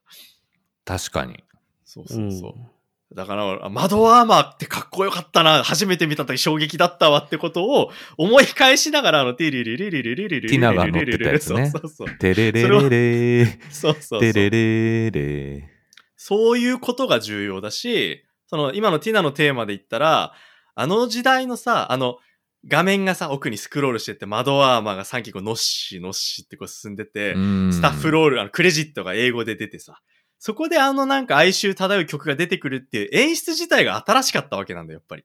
確かに。はいはい。その新しさ、最先端だったあの感じっていうのがやっぱ大事だから、その、他の曲と比べて遜色ない素晴らしい音楽だっていうことは、俺はちょっとね、ちょっと見方が違うと思うんだよね。それはその音だけ切り取るんじゃなくて、その、あの他のさ作品のその他の部分だったり、そのゲームで言ったらグラフィックだったり、そういうこう背景も含めて、こう味わうのが醍醐味だっていう話。ね。まあ、そういう体験が俺は好きっていう話で、うんそう、押し付ける気も別にないんだけど、だから、ほら、最近もうめっきり減ったけど、なんか、好きな音楽の話をしてゲーム音楽の話を出されるとちょっと困っちゃうみたいなことがあってさ。なんかその、やっぱ、一段ちょっとお劣るものみたいな扱われ方をされた時代があって、特に2000年代あーなは。るほどね。それは、でも確かにアニ、ソンとかもかな。そうそうそうそう。今でももうアニソン地位上がっちゃったけど、アニソンなんか聞いてんのって時代はもう終わっちゃったけど、あの頃は、やっぱなんかね、こうルナシーとかミッシーに比べたらなんかアニソンプーみたいな感じがあったじゃないですか。それは、でもやっぱ聞き方の違いで、そりゃさ、あの時代の豊富な資金力を背景に一流ミュージシャンが集まって、一曲に何ヶ月も下手したら何年もかけるって作られてる宝石のようなポップスの曲と、言うても2ヶ月くらいで安いバジェットで作んなきゃいけないっていう中で、どんだけ趣向を凝らして面白いものができるかってアニソンとやっぱ比べる方があるんだよね、それは。う。うんん。確かに。そこの。片倉さ、あの、ヴァルキリープロファイルって知ってる？あ、大好き大好き。あの音楽が忘れられないんだよね。あれさ、あの作曲家の桜庭統さんって人は本当にああいう曲しか作らないよね。あ、そうなの？俺もうあの、サウンドトラックだけずっと聞いてたから、ああの方の他の。の作品知らないんだけど。俺も好きだよ。あの、なんだっけ、未確認神闘シンドロームわかる？そうそうそうそうそう。タラララララララそうそうそうそうラララあれいいよね。いい、最高。でも、俺ね、ヴァルキリープロファイルの好きなところは、あのね、これ、あの、プレステのさ、まあ、そんな初期から中期くらいの作品だったと思うんだけど、うん、中期かな？あのうん、あのね、プレステに入って、リバーブをちゃんと使う曲が増えてきたんですよ。ああ、それだけのメモリ容量が確保できるようになって。もしかしたらハードでかけてたのか、あるいはちゃんと録音したデータを使ってるのかわかんないんだけど、ともかくその、ただ機械的にその打ち込みじゃなくて、本物の楽器とシンセをミックスしたりとか、そのためにちゃんとリッチな空間を作ったりっていう処理がなされ始めた時期だったのね。うんで、あの、バルキリープロファイルは、あの、ダンジョンの曲さ、なんだっけ？リララララララララララタンタランタラララララララテレレレレレレンテレレレレレレレレあれがね、すごいギターのワウが口ずさめないね。そう、歌えないギターがすごいワウがかかったギターでさ、カッティングがよくあって、それがリバーブがすごくあって、なんかその空間の奥行きがあってっていうことが俺はすごく衝撃だった。バルキリ、ープロファイルは。。ゲームでここまでやるのかと。いや、なんかゲームとして初めてそんな音聞いたわけよ。うんうん。だからそれが印象深い。し、まあ、あの変なメロディーも好きだしね。なんか早口で歌うみたいなメロディーがね。いやー、懐かしいな。確かにプレステってことではそうだよね。FF の話出たけど、セブンもなんかこう、なんだろう。そ俺は、俺にとっては FF7 が、あの、さっきの池上のバルキリープロファイルみたいにこう、うんうん思い出に残ってて、うんうん、曲の感じとシーンがこう、自分の中でマッチしてたりするんだけど、はいはいはい。FF7 も FF のシリーズのプレステ第1弾で、うん多分なんかその、せ今までのその曲の制限から解放されて、いろいろそれによって、あの、クリエイターの人たちのこうクリエイティビティが刺激されたんじゃないかなってそうね聞いてて思。った今。うん。なんか、その話だともちろん俺 FF7 の音楽も大好きなんだけど、なんかね、やっぱ一段階抜けたのは8だなって思ってて、なんかね、セブンってあんまり抑揚がないと思うの。その、あ、そ音量のダイナミクスがあんまりないなって思ってて、う。うん。なんかあの、8はね、あるのよ。なんか、あの、あれ？わざとじゃないの？それは。それは、あ、ちゃうわ。あれ、セブンの話か。セブンの、あれ？あの、バトルの曲あるじゃん、セブンの。ごめん、セブンだ。今、セブンの話です。すいませんでした。あセブンはのク、ラウドとかセフィロスとかね。そうそう。あの、バ戦う者たち。そうそうそうそう。あの、あの、でれれれれれれれんててんててんててれれってあるじゃないですうんか。あれは、あハイハッあの曲、その。あの、音楽、その楽器の粗密がかなりあって、あの、でりらららららららららでーれんって言ってこう閉まるみたいなさ。一回盛り上がってスッてこう戻るみたいな。うんラリララララララララララララララランタタなんか、オーケストラっぽいというかね。そうそう。ただ、ポップスみたいに、その、ずっとギター、ドラム、ベース、ボーカルっていう編成じゃなくて、楽器が出たり入ったりするっていうのがセブンで初めて多分出てきたんだよね。う。うん。初めては言い過ぎかもしれないけど、そういう趣向を凝らし方をしていて、うんそのなんかね、抑揚の感じはすごい好きだったね。で、8でもっともっと音の立ち上がりのサンプルが増えたりとか、その音量によって音色が変わったりみたいな演出が多分施されてて、もっと立体感が出たんですよ、多分。うん。なるほどね。上松信夫そうそう。神様によって。シーンですよ。うんその辺が好きでしたね。アイズオンミはね、すごいよね。フェイウォンって言ったらもう我々の世代 FF8 の人だよね。そうだね。世界的歌手なのにさ。フうん。知らない俺香港 FF8 のしか。フェイ香港のスターだからね。フェイェイウォンすごいよ。本当にすごい人なのになぜか、あ、フそうなんだァイナルフ。ァンタジしかもな、ーの人に香港の人なの？香港の人だよ、フェイゴンは。あ、そう全然知らなかった。香港のあの、舞台のさ、ウォン・カーワイっていう監督の恋する惑星っていう金城武とか出てるうん有名な作品があるけど、その曲もフェイ・ウォンが歌ってて、その曲大好き。ええあの夢の中の人って書いて。うんうん。うん。そうなんだ。あ、ちょっと聞いてみよう。FF8 以外にも。Eyes on Me か。うん。まあ、あれだね。あの、30、今年37歳が3人集まると音楽の話ってこうなる。俺あの、ゲーム音楽の歴史変えたのエースコンバット3だと思ってるんだけど、勝ああ、はいはいはい。なんか、俺実はあんま通ってないんだけど、なんかすごいハリウッド映画みたいな音楽だよね。確か。いや、それはね、4からで、ね。4と5はそうなんだけど、3はね、エレクトロニック系の、なんへえ。打ち込みの豪華なやつというか、すごい渋い。なんだろう、その、そういう、なんだ、うち、なんだろうなファ、ファミコンとかスーファミとかの時代のシューティングゲームの活かした感じの音楽が進化したらこうなるんだっていう。え、めっちゃ聞きたいそれは。うん。それもサントラ買って、そればっか聞いてた。あの、フラメンコギターのオープニングが有名なやつは4あれ。それ4だね。あのエースの条件がゾウタラってやつ。そうそうそうそう。4、5だね。ああの、リアル路線に入ったんだよね。うん。ああ99年なので、本当バルキリーとか、そのあたりと一緒だね、年代的には。もう完全にあ、タイムス、何？タイムスリップできるんだったら、あの99年に戻って、プレステのある 部屋に閉じこもりたい。ご飯よって言われながら。はい。ちょっと一瞬聞いてみろ、エースコンバット3ね。うん。エースコンバット。ちょっと一瞬聞かせてよ。俺もちょっと聞こうかな。エースコンバット。多分聞いたことないかもしれない。ナムコだね。エレクトロスフィアっていうね、サブタイトルが。ああ、なるほどね。これすごいね。そうだよ、誰すごいね曲やっ。てんの？これはあれだね。多分本職の人がやってるんじゃないあもうかっこいいなかすごいね。うん。なんか、ケン石井とかそんな感じだよね。そうそうそう。これ何だ誰がやってんのこれ。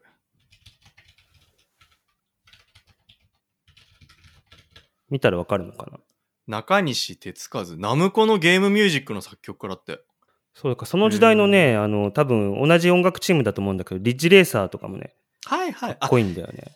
リッチレース、あと風のクロノアもやってるわ、この人。あ、そうだね、そうだね。あークロノアとかめっちゃ懐かしいな。懐かしいの大好きだったクロノア。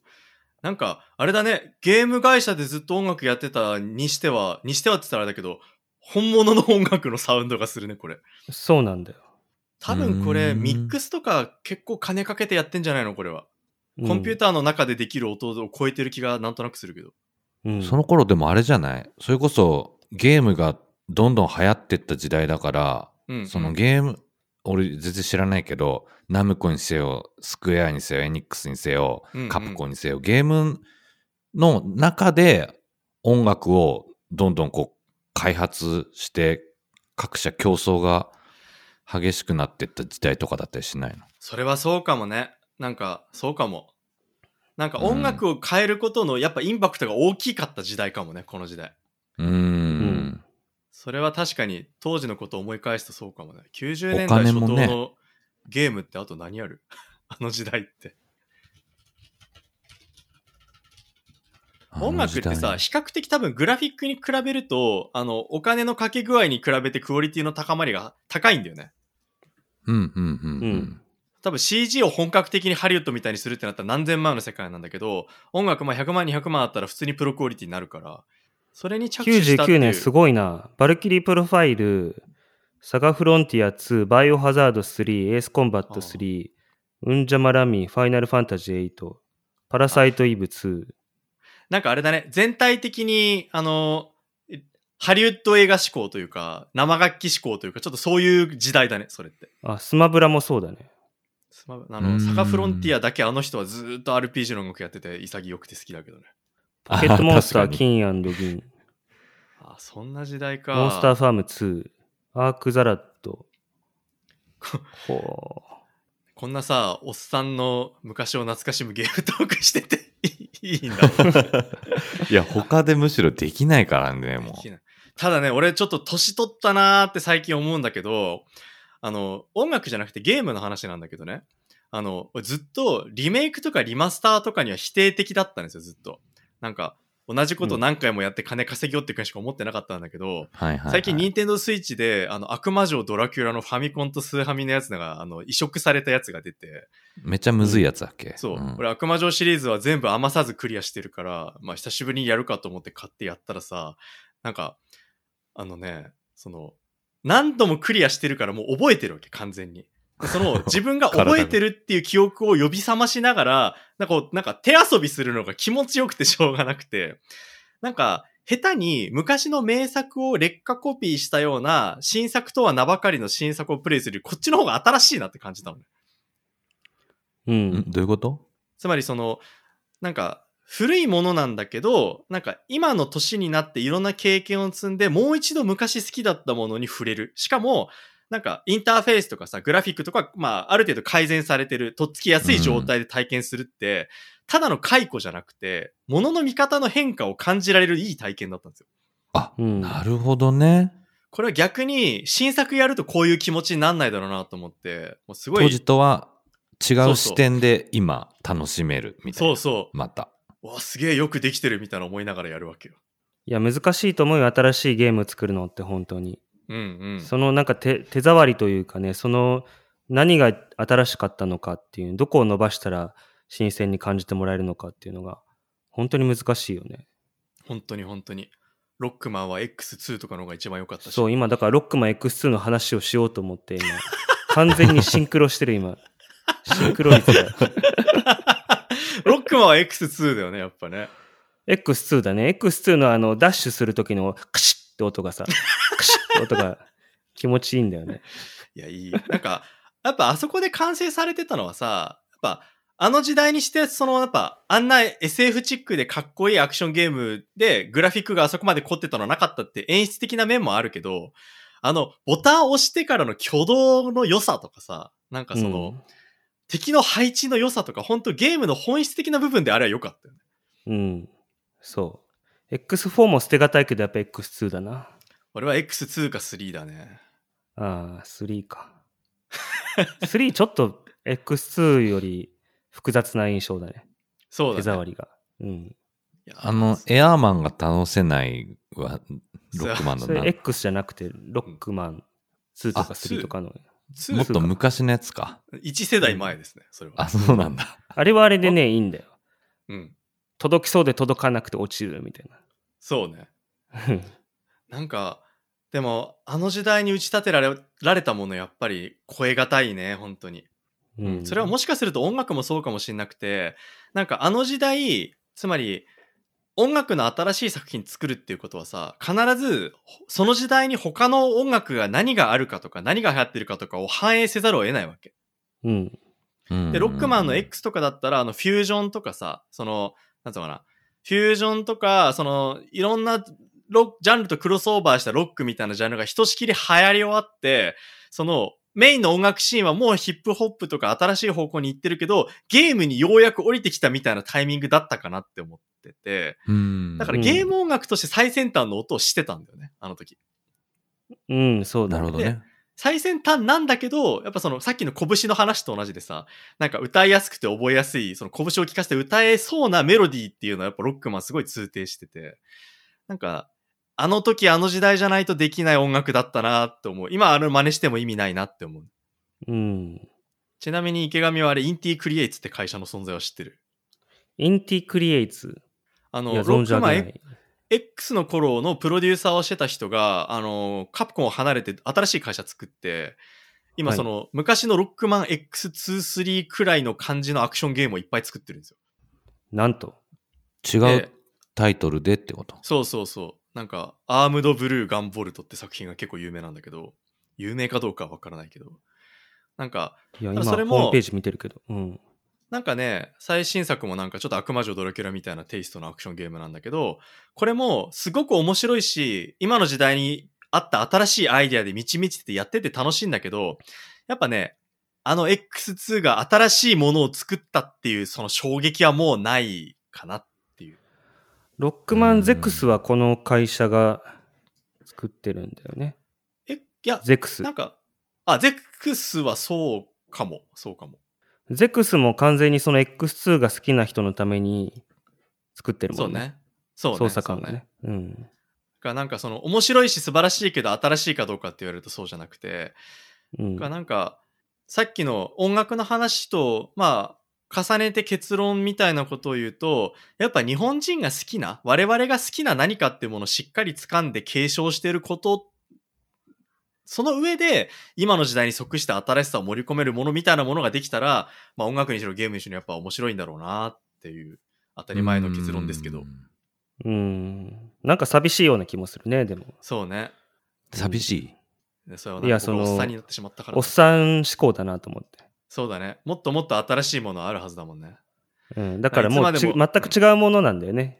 そうだね。そうだね。これから面白くなるとしたら。だから、あの頃、あの、だから、ロックマンに X2 に感動してた頃の思い出に引きずられてものを作っててはいかんということですよ。あ、うんなるほど。でもっともっとロックマンじゃない何かを知らない。ロックマンを作ろうと思ったらもう X2 は超えられないので。そうそうそうそう、それそれそれそれ。それそれ。うんそういうことよ。違う、違う体験をというか。うんうん。うんやっぱ悪魔女を作らせたら確もう月下の予想曲は超えられないし、FF やろうと思ったらやっぱ5、6は超えられないんじゃないですか、やっぱり。自分の受けたインスピレーション的にね、確かにね。そうそう。であれはやっぱりその、まあ僕らが多感な時期にプレイしたっていうのはもちろんあるけど、やっぱあのゲームってものが勢いがあって、日本経済が勢いがまだあって、その中でしのぎを削って作られたあれっていうのがやっぱすごかったんじゃないですかね。いや、あると思うわ。ゲームに限らずね、文化全般。うん。だから日本はそこから、確かにその呪縛から逃れないといけないね。呪縛ね。なんか、今の若い世代の娯楽っていうとさ、なんだもうおっさんだからわからない。今何が、何が新しく新しいんですか？わかんない。今でもその、TikTok。でも一つあるのはサイファーってすごいなって思う。あサイファー？ね。即興のラップ。あの何そ、れ？東京都内でさ、公園とか行くと、結構みんなね、スマホとかスピーカーとかからそのヒップホップのトラックを流して、その場に集まったメンツで即興ラップバトルするのよ。そんなことしてんの？そう今のそう子供それで今の人がみんなやってるわけじゃないよね、それ。いや、でもなんかよく見る、見る。そうな僕らの頃にはなかった遊びじゃん、それって。いわゆる、それだけラップバトルみたいな。それだけラップバトルが浸透したってことだよね。そうそうそう。なんか厳密に言うとバトルじゃなくて、なんか呪術なぎみたいにみんなで気持ちよくラップで言葉を紡いでいくっていうのがまあサイファーなんだけど、なんか YouTuber とかもやってるよね。あのそうそうそうスカイピースとか。そういうのもあるし、あと、それこそ YouTuber とかだよね。新しい娯楽って。うん。ああの、答えらんないと思うよ。自分がさ、その VTuber みたいなその可愛いキャラクターになって、なんか自分の好きなものにこうキャッキャ言ってると、みんながそれを面白がってくれるなんて体験、僕らの子にはなかったよね。うんー。あ。昔にはなかったってこと ?VTuber みたいな。そうそうそう。いや、まさもしくはしくね。一部の限られた人しかできてなかったけど、なんか今ね、俺なんかその10代、20代の DTM やってる人とかとよく話すんだけど、もう Twitter のアカウント開設するより簡単に VTuber になれるらしいよ。デザインとかどうするの？まあアプリでさ、デフォルトのやつとかあるわけ。ああ、それをちょっとアレンジするんだ。そうそう。だからもうなんかアバターをカスタマイズするくらいの来やすさで、アプリでもう手軽に配信できちゃう時代なんだよね。うんうんうん。そこにオリジナリティが欠如してるみたいな指摘は多分ナンセンスで、誰でもそうやってキャラクターになって自分のことを世に出せるなんてさ、多分すっげえ面白いんだよ、それって。そうね。新しい、あの、遊び方であり、うん。まあ、外見のね、制約を超えられるから、うん、うん面白いよね。多分声が自動でアニソン、アニメ声優の声になるっていうのもまああと数年だと思うよ。あ、あ、今は違うんだ確。かに。まだちょっと難しいね。まだ。なんかでも、あれだよね。バビ肉っていう言葉あるよね。ありますバーチャル美少女なんだっけ？VTuber 受肉。そう。でもうボイスチェンジャーでおじさんがもう女の子の声で配信とかはもうあるよね。だから。あるね。うん。あるけど、まあなんかまだちょっと、ちょっと特殊なソフト使ったり、高いものを導入したり、テクニックがいると思うんだけど、うん。しかもそれってそのピッチを変えたり、フォルマント変えたりしてるだけで、その、なんていうのかな。あの声優さんの声になれるみたいなのはまだ、まだね、出始めなのよね。うん。あー、なん最か近、、なんかショコタンの声になれるってやつ、どこだかなソフトバンクだかどこモッチーじゃないの？だか出してたね。あ、そうそう、モッチー。んそうかそうか。は聞いた。ね。うんあれ面白い。歌うと ELT のモッチーの声になる。そうそうそうそう。なんか、ああいうの今後どんどん出るでしょ、多分。確かにその。先には、もしかすると、あの、俺はその未来を予見するのにやっぱ SF 小説を欠かせないなと思ってよく SF を読む、まあ、ずーっと読んできたんだけど、あのね、牧野治っていう日本の結構有名な SF 小説家がいて、その人が書いたその、ある小説で書いた未来像の一つは、みんな、あの、もう、なんていうの生の声、生声っていうのが気持ち悪い、恥ずかしいものだって若い層は認識してて、首にボイスチェンジャーつけて、好きな声優の声にカスタムした声じゃないと喋んない。なるほど。でも、そうやって、で、バーチャルなキャラクター、バーチャルな声演じてるんだけど、ゆえにやっぱ人恋しさみたいなものは増幅していくから、若い層はみんななんかこう、なんか露出の多い服を着て、別に恋人でもないのにぴったりくっついてみんなで群れてアニメの声で喋ってるみたいなのを、その世界のおじさんが若いもんはなっとらんみたいに言うって場面があって、なんか、それは結構リアリティあるなって俺は今思う。平安時代の貴族が扇で顔隠してるのと何も変わらない。そう、そうだね。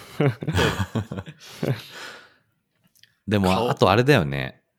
あの、AI 最近すごいじゃん。うんうんうんだから、AI VTuber とかで、うんが一世を風靡しそうだよね。もう来年あたり。あでももう AI と実況してみるって動画はよくあるね、最近。あ、もうあるんだ。あの AI まだそのチャット GPT とかトンチンカンなこと言うから、なんか AI と二人で、なんかあの、ダークソウルプレイしてみたいなの、みたいなのよくある。最近よくあああ、あ、そのトンチンカン具合が逆に面白いる。みたいな。そうそう。これからもっとブラッシュアップされて、もしかしたら、その、人格があるかのように見える完全 AI VTuber とか出るかもね。ありそうだよね。技術的にはできるけど、まあ、まだやってないって感じじゃない？みんなちょっと牽制しながらっていう感じじゃない？うん。まあ、それをどこまで面白いと思えるかだね、あとはじゃあ。うんうん本当にね、AI の話すると、ワンなんか、ハンターハンターの続きを AI が爆速で100話書いてくれる時代は、まあ、来る、来そうだなーってなんとなく感じるけど。いや、確かに。AI 得意そう、むしろ、ハンターハンターみたいな、ああいう複雑なね、ね話の構成だと。なんか、面白いよなそそうなった時に、ね。ハンターハンターレベルでめちゃめちゃ面白い話を書いてって言っただけで書いてくれるようになったら人間の感性がどうどうなるんだろどうなるんだろうね。想像もつかないけど、なんかあれじゃない？あの、パッと思いつくのは、素人仕事みたいな、アマチュアイズムみたいなものがまずもてはやされるんじゃない、う。うん、ああ、ちょっと今度欠陥があるぐらいのそうそう。で、今度はそれも模倣できるようになって、なんか、その、なん？AI が？うんうん。だから何を AI に命じるかの勝負になることはまあ確実だろうね。明治方の勝負になるよね。そうそうそう。ディレクターがディレクションの仕事が重要になってくるでしょ。でそうなってくると、ここは AI に任せるけど、ここは人間にやってってモザイク上のものが絶対たくさん出てきて、まあで、やがてはそれも全て AI に回収され、今度は、じゃあ、社会のどこにこれを出すかみたいな勝負になってくんじゃない？そしたら。例えば、うんマーケティングの勝負だよね、そしたら。なんか、もう、このアイディアは最強だけど、これを、例えば、あの、高校生に打つのか、大学生に打つのか、OL に打つのかによって、やっぱ結果が変わってくるとかさ。そうやってなんか感動の最大値を求めるみたいな勝負になりそう。なんかそれはそれで面白い。俺は嫌いじゃない。結局、そうなってくると自分の生身の自分が目の前で手触りとか音とか匂いとかで体験するってことの価値が相対的に高まるのかな。そうだね。まあそれもメタバースでどんどん代替されていくと思うけど、ただ、なんか SF 小説の話すると、あの、なんか、神林長平っていう日本のビッグネームがいるんだけど、その人の作品で、そういう風な、誰もが簡単に AI に命じて作品を作るようになった結果、一億総小説家になるっていう作品があるね。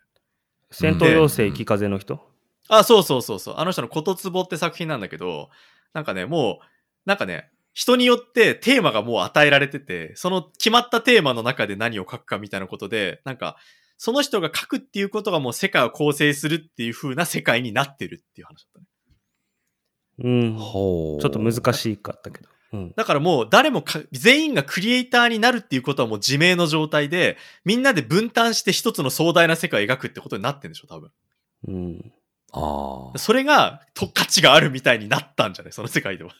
もうだから、うんそういう価値観にまで至っちゃってるみたいな世界観ね。そうそう。んだからつまりもう、人と違うものを作るとか、作ることで目立つみたいなことはもう一切なるほどねなくなって、その結果、うんみんなでなんか大きいものを分担してやっていこうみたいになってるんじゃない？ああ、だから働きありみたいになっちゃうんだ。そうそうそうそうそう。創作が、その、そうだね、働きあり的行為になったっていう話かもね、それは。それ結構なんかリアリティあるな。まあ、うんちょっとディストピアっぽい聞こえ方もするみたいな。でそうもだね、なんかリアリティあるって感じだね。なんか、まあでも、それは100年後の人がか、若者が考えることだから、まあおじさんは本当になんか風のクロナーとかやってればいいと思う。懐古厨だよ、懐古厨。いや、懐古厨万歳だと思うよ。だって楽しいもん、すごい。だって、うん。だ今自分が楽しいってこと以上に娯楽において重要な価値なんてないじゃん、本当に。いや、そうだと思うよ。うん。楽しめばいいのよ、本当に。ただそれを若者に、いや、風のクロノアをやってない奴はゲーム語りたくないとか言い出すから問題なんだよ。あ、人には押し付けないと。そうそう。うんこうやってたまにおっさん同士で集まって、やっぱバルキリープロファイルは初代が至高だよね、とか。その、うんプレステの実機でやった時のあのローディングも含めて名作だよね、とか、そういう話をみんなですればいいのよ、老人ホームで。ローディングの時間大事だよね。そうそうそう。んだから、やけになんか長かったもんね、昔は。うん。なんかなんかね、そのもう、僕らは成長しなきゃいけない。スコアを稼がなきゃいけない。いい成績を取って昇進しなきゃいけない。自分に、自分自身を他にない価値をもたらさなきゃいけないっていう洗脳を強く受けてる気がするんだけど、もうそんなことから解き放たれて、ただただ人生を楽しむっていう方向になんとなく行くんじゃないかな、一部はって思ってる。まあ、それをね、その、その贅沢を手に入れるために今まで頑張ってきたわけだからね。まあそうね。そうね。うんう。ん。数ある楽しみ方の一つとしてね、うんそういうのは大事にしたいよね、でもね。楽しめばいいんすよ、本当に。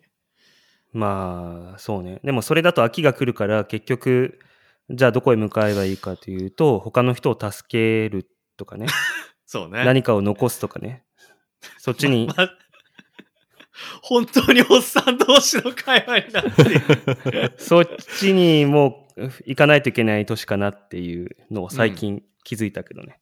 なんとなくわかるな。うんそれが楽しいよね、結局やっぱり。まあそうだね。まあそうじゃないとつまんないっていうかね。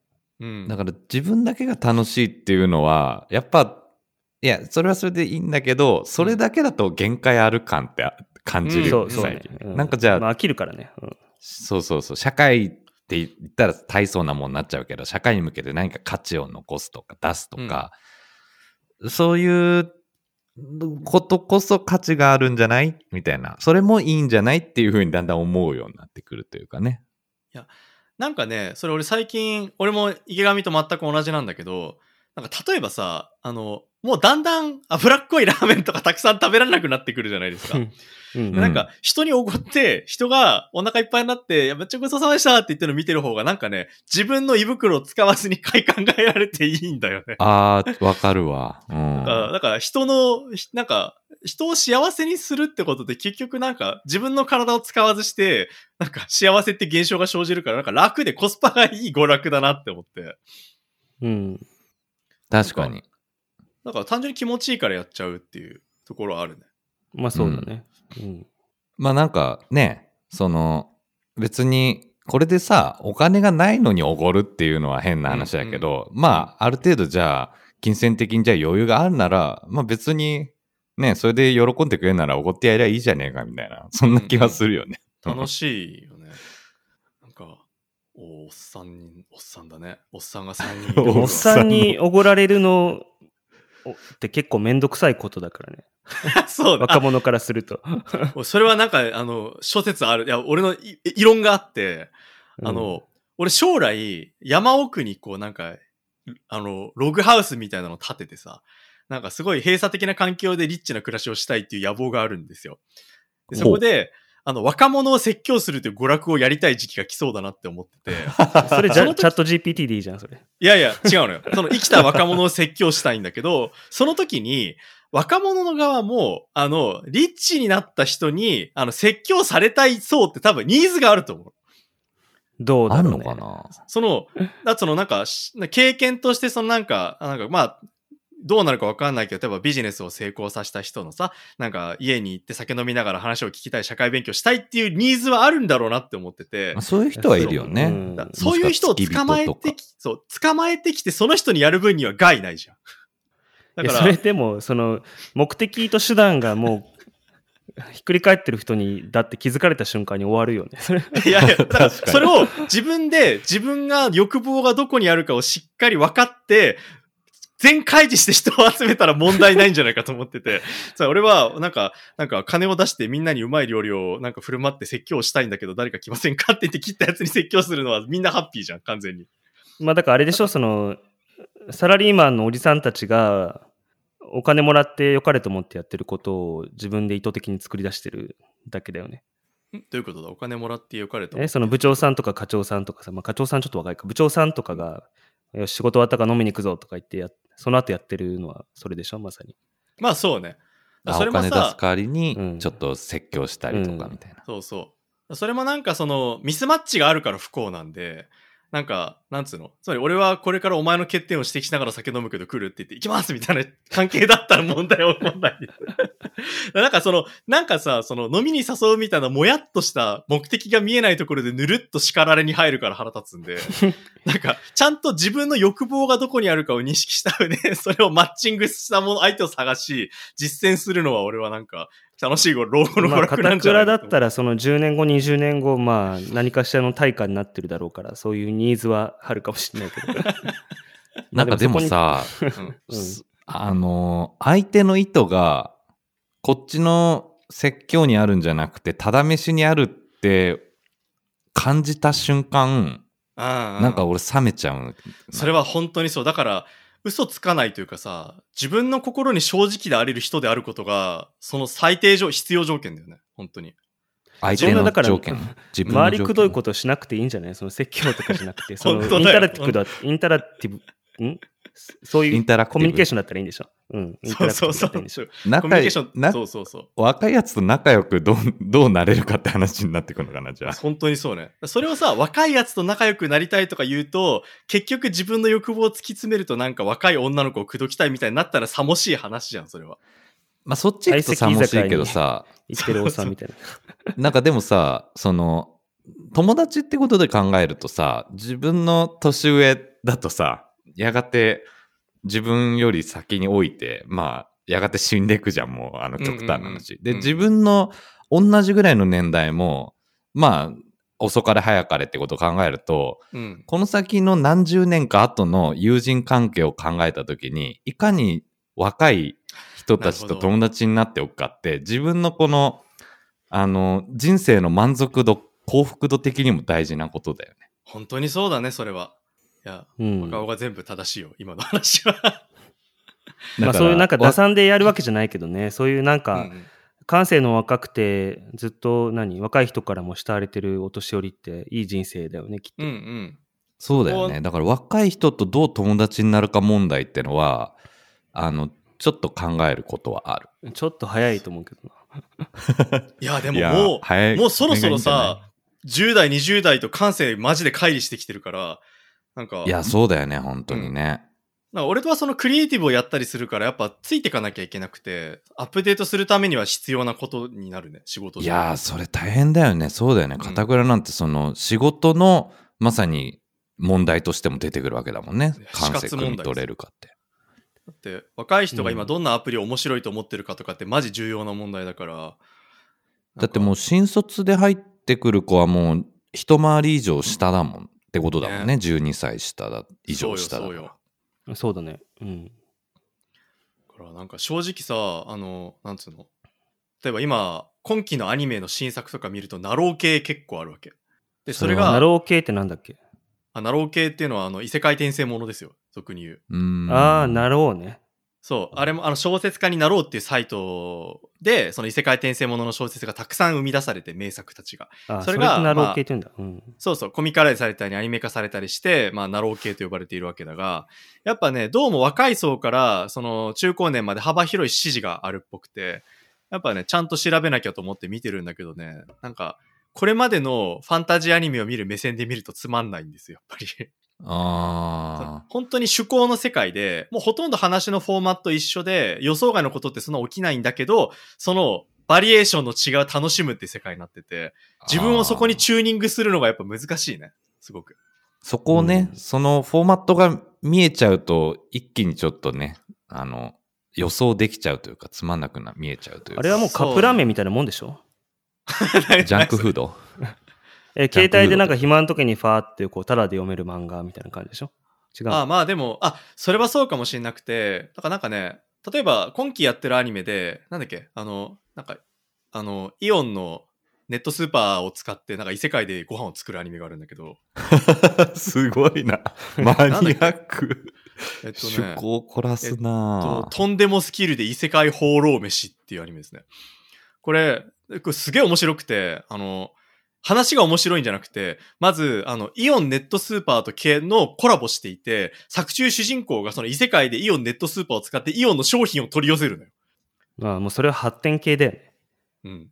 だからその、さおじさんから見るとその辺のなんか作り方がうまいんだけど、なんかこれの真骨頂は、多分疲れてもアニメ見る気力がない人らがご飯食べながら見てちょうどいいくらいになってんだよ。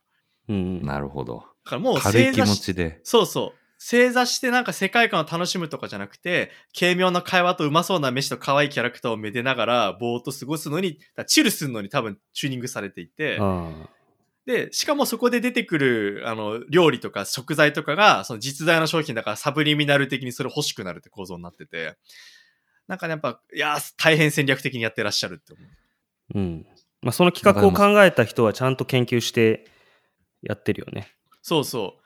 だから、本当チェーンソーマンとか呪術みたいなそのストーリーを楽しむものとは全然違う良さがそこにあって、その良さを、まあ、こんなの良くない、そこに良さはないって省いていっちゃうと、あの池上のそのムカつく音楽の先生と同じ事情に多分なっちゃうだろうなって、うん。い自戒してるよく。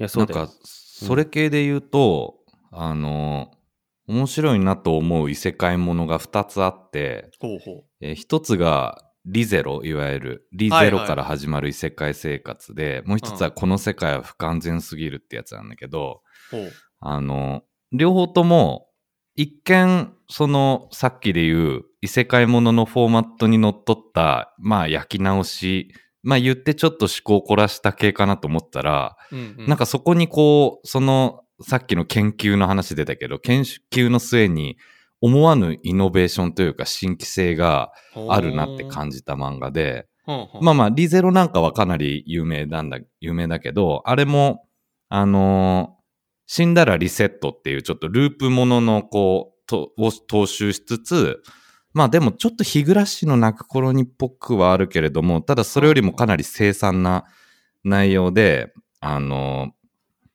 ああの、今まででありそうだけどなかったみたいな、そういうストーリー展開にしてんのと、うんうん。この世界は不完全すぎるっていう方は、えっと、一見異世界ものなんだけど、実はなんか、デバッカーがゲームの、あの、世界に迷い、迷い込んで閉じ込められちゃうって話で、で、それソードアートオンラインの、あのね、ちょっと彷彿とさせるけれども、うん。ただその前、閉じ込められたゲームの中でデバッグの仕事をゲームの中でもするみたいな、なんかほ二重構造みたいな話になってうて、なるほど。それがなんか、そういう、なんか、おっと思うような工夫とか新規性が、い ややっぱりすごいよね。このクリエイティブの進化の中で、やっぱりどっか現れるっていうのが面白いなって思うね。面白いね。それはなんか、どっちも見たことないけど、なんかアイディアの勝負だね。本当に。そうだね。そう、焼き直しかと思いきや、新しいものができてるっていう。だから、うん侮れないなっていうふうに思ったりする。そういう。なんか、焼き直しかと思いきや新しいものができてるで、一番僕は最近すごいのはやっぱジョジョですね。ジョジョ？あれ、第皆さん見9部？そう、第9部見てますか皆さまだ読んでない、まだ読んでない。見てない、まだ。ジョジョランズね。ん。もう何も言えないんだけど、今回は、あの、うん本当に何も言えない、言ってはいけないんだけど、その、今回はね、この。部で。いや、いやもうどういう意そ味どういう意味なの？その、例えば言えないってのは。主人公がねとか言った瞬間にもう壮大なネタバレがあるから何も作品の内容には触れられないんだけど、なんと。なんかね、ひ作品の外で言うなら、サービス精神がすごいのよ、今回。ああ。その、ジョジョって、あの、6部以降、特に8部で顕著だったけど、かなり作者の内面的なところというか、やりたいことというか、その、読者サービスではなくて作者の表現世界の漫画になってったなと俺は感じてたんだけど、ちょっと待って、8部はジョジョリオンでそうジョジョリオンうんジョジョリオンジョジョリオンね。うん7部がスティールボールランね。はいはいはい。うんそのね、9部はね、もう、読者を喜ばせようって、読者を驚かせようっていう仕掛けがね、もう第1話から満載なんですよ、マジで。マジっすか。だから、もう、そのジョジョっていう世界観でストーリーを紡ぐことじゃないとこで勝負仕掛けてきよったなっていう感じがあって、でもそれもまだ仕掛けの一部かもしれない。そうそうそう、まだ2話だからね。だからなんかね、もうその、なんだろう、新しいものやっぱ追求してるんだなーってすごく思う。すごいね。え、あれって何？なんかジャンプラスとかで読めるの？ネットで読める？はウルト、ウルトラジャンプですね。ウルトラジャンプってネットで読めるの？読めません。じじゃあ俺らどうやっても読めないじゃん。Kindle で買うしかないです。あ、Kindle でウルトラジャンプ買えばいいのか。そうです。Kindle で買うとさ、ウルトラジャンプとかもうなんか大量発生するじゃん、あの、アプリの中に。する。どういうこと？リコメンドっして意味？いや、いや、なんか、なんかまああの表紙がグラビアアイドルのやつが大量にこう、わーって並んで、まとめられないじゃん、あのアプリの作りが悪いから。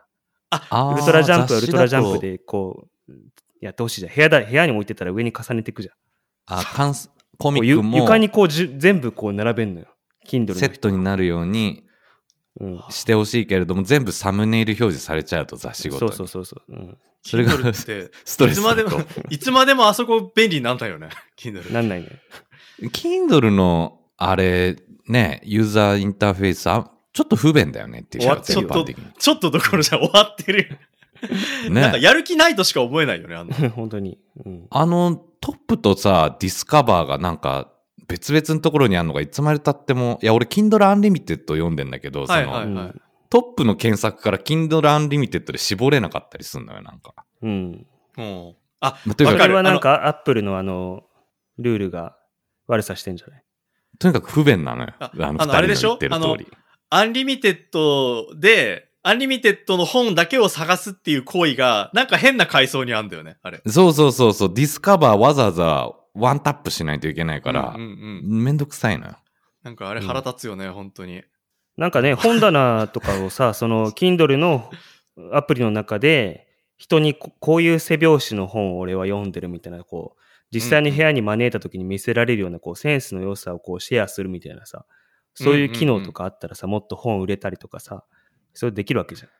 なんかアップル完全に放棄してる。うん。なんかあるよね、そう、そんなようなサービス。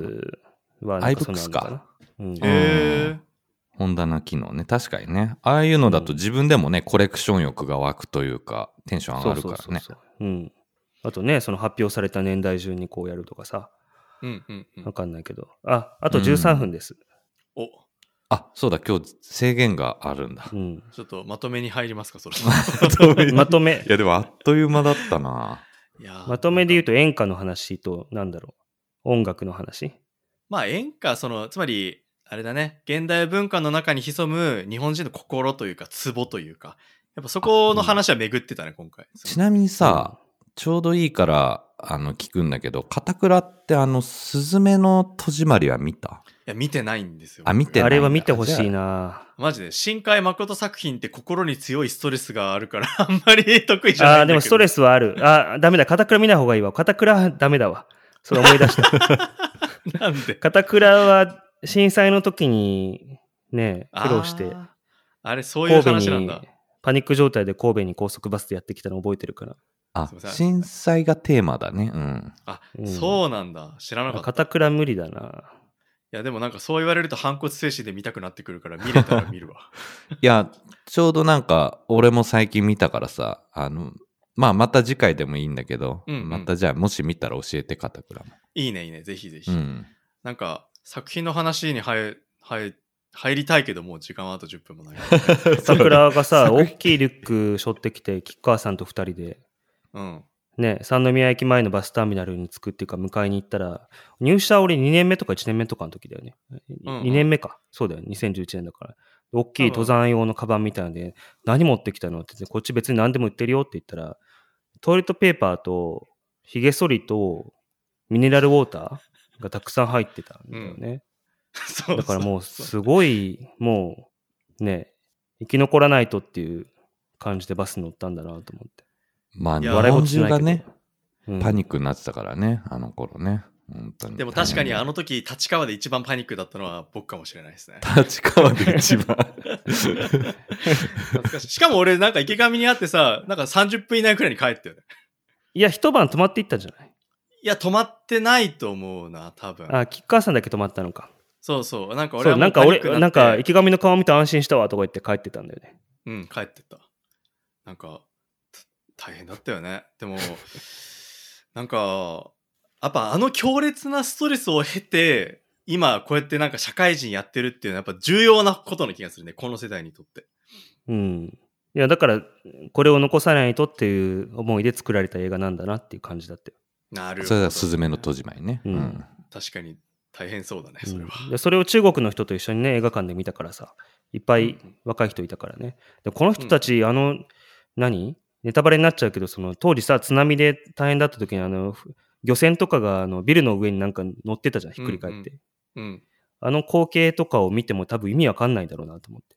うん、うん、うん、うん。まあ、そのね、記憶がもう、ない世代っていうのがどんどんね、今大きくなってきてるもんね。うん震災の。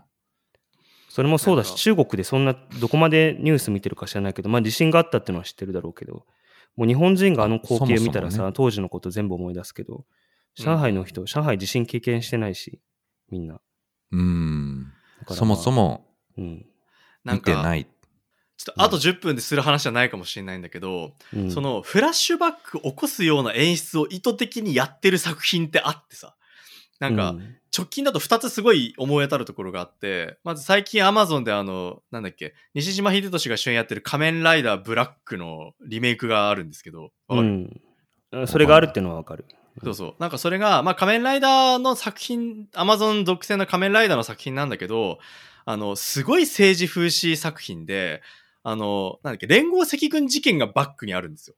ストーリーで、その、もし、日本に怪人とか仮面ライダーとかがいたら、あの時代はどうなってたかっていう、まあ、つい、その、検視、なんか、イフものみたいな感じなんだけど、そこで日本人なら全員知ってる政治家のスキャンダルの場面とかがたくさん出てくるんだね。うん。だからそれ見ると、やっぱその現世、その政治に対するその不信感とか怒りとか思い出すように作ってあって、うん。あとはあの最近ネットフリックスのね、なんだっけ、あの、ホラー映画でさ、なんか、なんでしたっけ？なんかあの、中国か台湾が舞台になってる。知らない？何？ジュソだ前、ジュソ。前それ、なんか言ってなかったっあ、け言ってたかもね。その、まあ、く詳しくは省くけど、そのシングルマザーが主人公で、あ、それね、それ片倉が言ってたから見ようと思って、ちゃちょっと最初の方見てもう嫌になってやめた。でしょ？あれ。うん、その、子育てしてる人は絶対経験したことがあるであろう。自分の子供はしもしかしたら大変なことになっちゃうかもって恐怖感を的確にえぐるように作ってあるんですよ。うん、もう嫌になってやめた。もうね最初の方で。子供、うん夜中に熱出てさ、そのタクシーで慌てて病院に行って経験とかって結構あるんじゃないかなと思うんだけど、それを大変的確にえぐり出してくる作品で、なんかその、うんすずめの戸締まりがどうか知らないけど、なんかどうも、心にダイレクトアタックしてくる演出の作品最近増えたなって思って。うん。まあ、すずめの戸締まりはなんかそんな、なんか、傷つけようっていう描写ではないけど、乗り越えようというする風景の中でそれがえ描かれてる。うん、うん。そうだね感じかなも。うんもうちょっとポジティブな文脈というか、何かこう、うん、か解解決っていうか、うん、本当に乗り越えようみたいな感じだね。うん。なるほどね。でも今自分で言ってて思ったけど、そもそも一番最初のゴジラにしたって、あれ多分その敗戦後の街並みとか知ってる人にとってはショックだったろうし、いや、ゴジラきついよね。うん。最初のゴジラでしょ？そう、一番最初54年の。とかの。うん。水爆とかいう言葉が普通にリアルに怖かった時代の話だろうから、なんかやっぱ別に今の流行とかじゃなくて、実は映画とかフィクションってそう、そうなんだね。ゴジラ、違う。昭和54年じゃない、もっと前だね。1954年か。あ、でも全然戦後すぐって感じだね。まだ記憶が新しい状態だね、じゃあ。1954年ですね。はい。なんか10年以内だもんね。いやーなんかエンターテインメントって、小さい頃はさ、なんか無批判に誰かが作ってくれたものだって思って感受し続けてたけど、やっぱ大人になってみるとエンターテインメントってものは、なんて言うんですかね。本当に現実の一部分でしかないし、そうね。うん。で、すさまじい試行錯誤の上で作られてたり、うんうん。文脈がね、またうん独特のそれぞれあったりとかね。うん。だからあの、性的搾取とか性的消費って言葉が出てきて、特にそのフィクションにおける女性の扱い方、特に女性のヌードをどう扱うかみたいなのってやっぱすごい大問題になってるけど、やっぱその背景には、やっぱ現、アニメの問題だけじゃなくて現実社会の問題がまあ濃厚にあるっていうことじゃないですか。うん。だから、なんか、なんていうのかな、そのこの世、その社会ってものを学出さないとフィクションのこと語れないなって今改めて思いましたね。そうだね。だからもうあの山奥に閉じこもって贅沢な暮らしして若者に説教してお金払ってる人は何も作れない。それはそうだね。本当にそうだね。それこそフィクションの人みたいだね。聞こえてくるね。もはや。村上春樹の主人公くらいの感じで。浮世離れしてる。はいあと、あと5分切ったから、途中で終わったら悲しいからちょっと締めに入る。そうね。どうぞどうぞ確かに。うんはい。はい。まあ、じゃ、また来てよ、片倉。また来るわ。こんなさ、大丈夫なの？こんな話で。まあ片倉会はこんな感じで、なんか、何？飲み会をみんなに公開してるみたいなでいいんじゃない？むしろ、でも収まりきらなかったから、全然ね、話足りない部分もお互いあるだろうからさ。また話そうよ。うんね。なんか、もっとコンテンツの話とかを次回はしたいですね。確かにね、うん最近のコンテンツみたいなのうんもっと話したいね。ちょ次回それから話そうか、じゃぜひぜひ。はい。じゃあ、ありがとうございました。あ。ありがとう。これで終わる、これで終わる、これで終わるの？あ、じゃあ、あの、えーっと、じゃあ、いつものお約束だけど、えっと、ツイッターアカウント、インスタグラムアカウント、あの、それぞれ当番組、上海、香港、ワンダフルライフ、えー番組の紹介欄にあの、リンク載せてますので、そちらお気軽に、えーコメントといただけたらと思います。で、えっと、前回ぐらいから、あの、Google フォームで、えっと、いお気軽に、あの、ご意見とか感想とか送っていただけるようになってますので、そちらの方からも、どしどしお寄せいただけたらと思います。はい、そんな感じですね。なんか、片倉も片うん。あの、ツイッターで今日なんか出た話題のうち、なんかこう URL とか出せるものあったら、ちょっとぜひシェアしてください。もちろんです。あと、うん僕は僕で今度、ラジオ番組を始めようと思ってまして、あ、そうだ。そうなんです。ぜひなんコラボをか言ってたね。コラボをさせてください。ちょっとその話もぜ聞きたかったけど、まあそれはまたまた次回だぜひぜひ。いなうん。やーもう、はい今日は本当に、あの、ファイナルファンタジーとかバルキリープロファイルとか、こういう名称をたくさん出せて健康になりましたね。うん。大事ですね、なんかこういうのツヤツヤしてるね。もんね。始める前より失礼しました。風呂上がりみたいになってる。新陳代謝起きた。いやーどうも、今日はどうもありがとうございました。はい、こちらこそありがとうございました。はーい。はい。はい。じゃあ、えっと、上海、香港、ワンダフルライフ、お送りししましたのは池上と、若尾と片倉でした。どうもありがとうございましざいまた。した。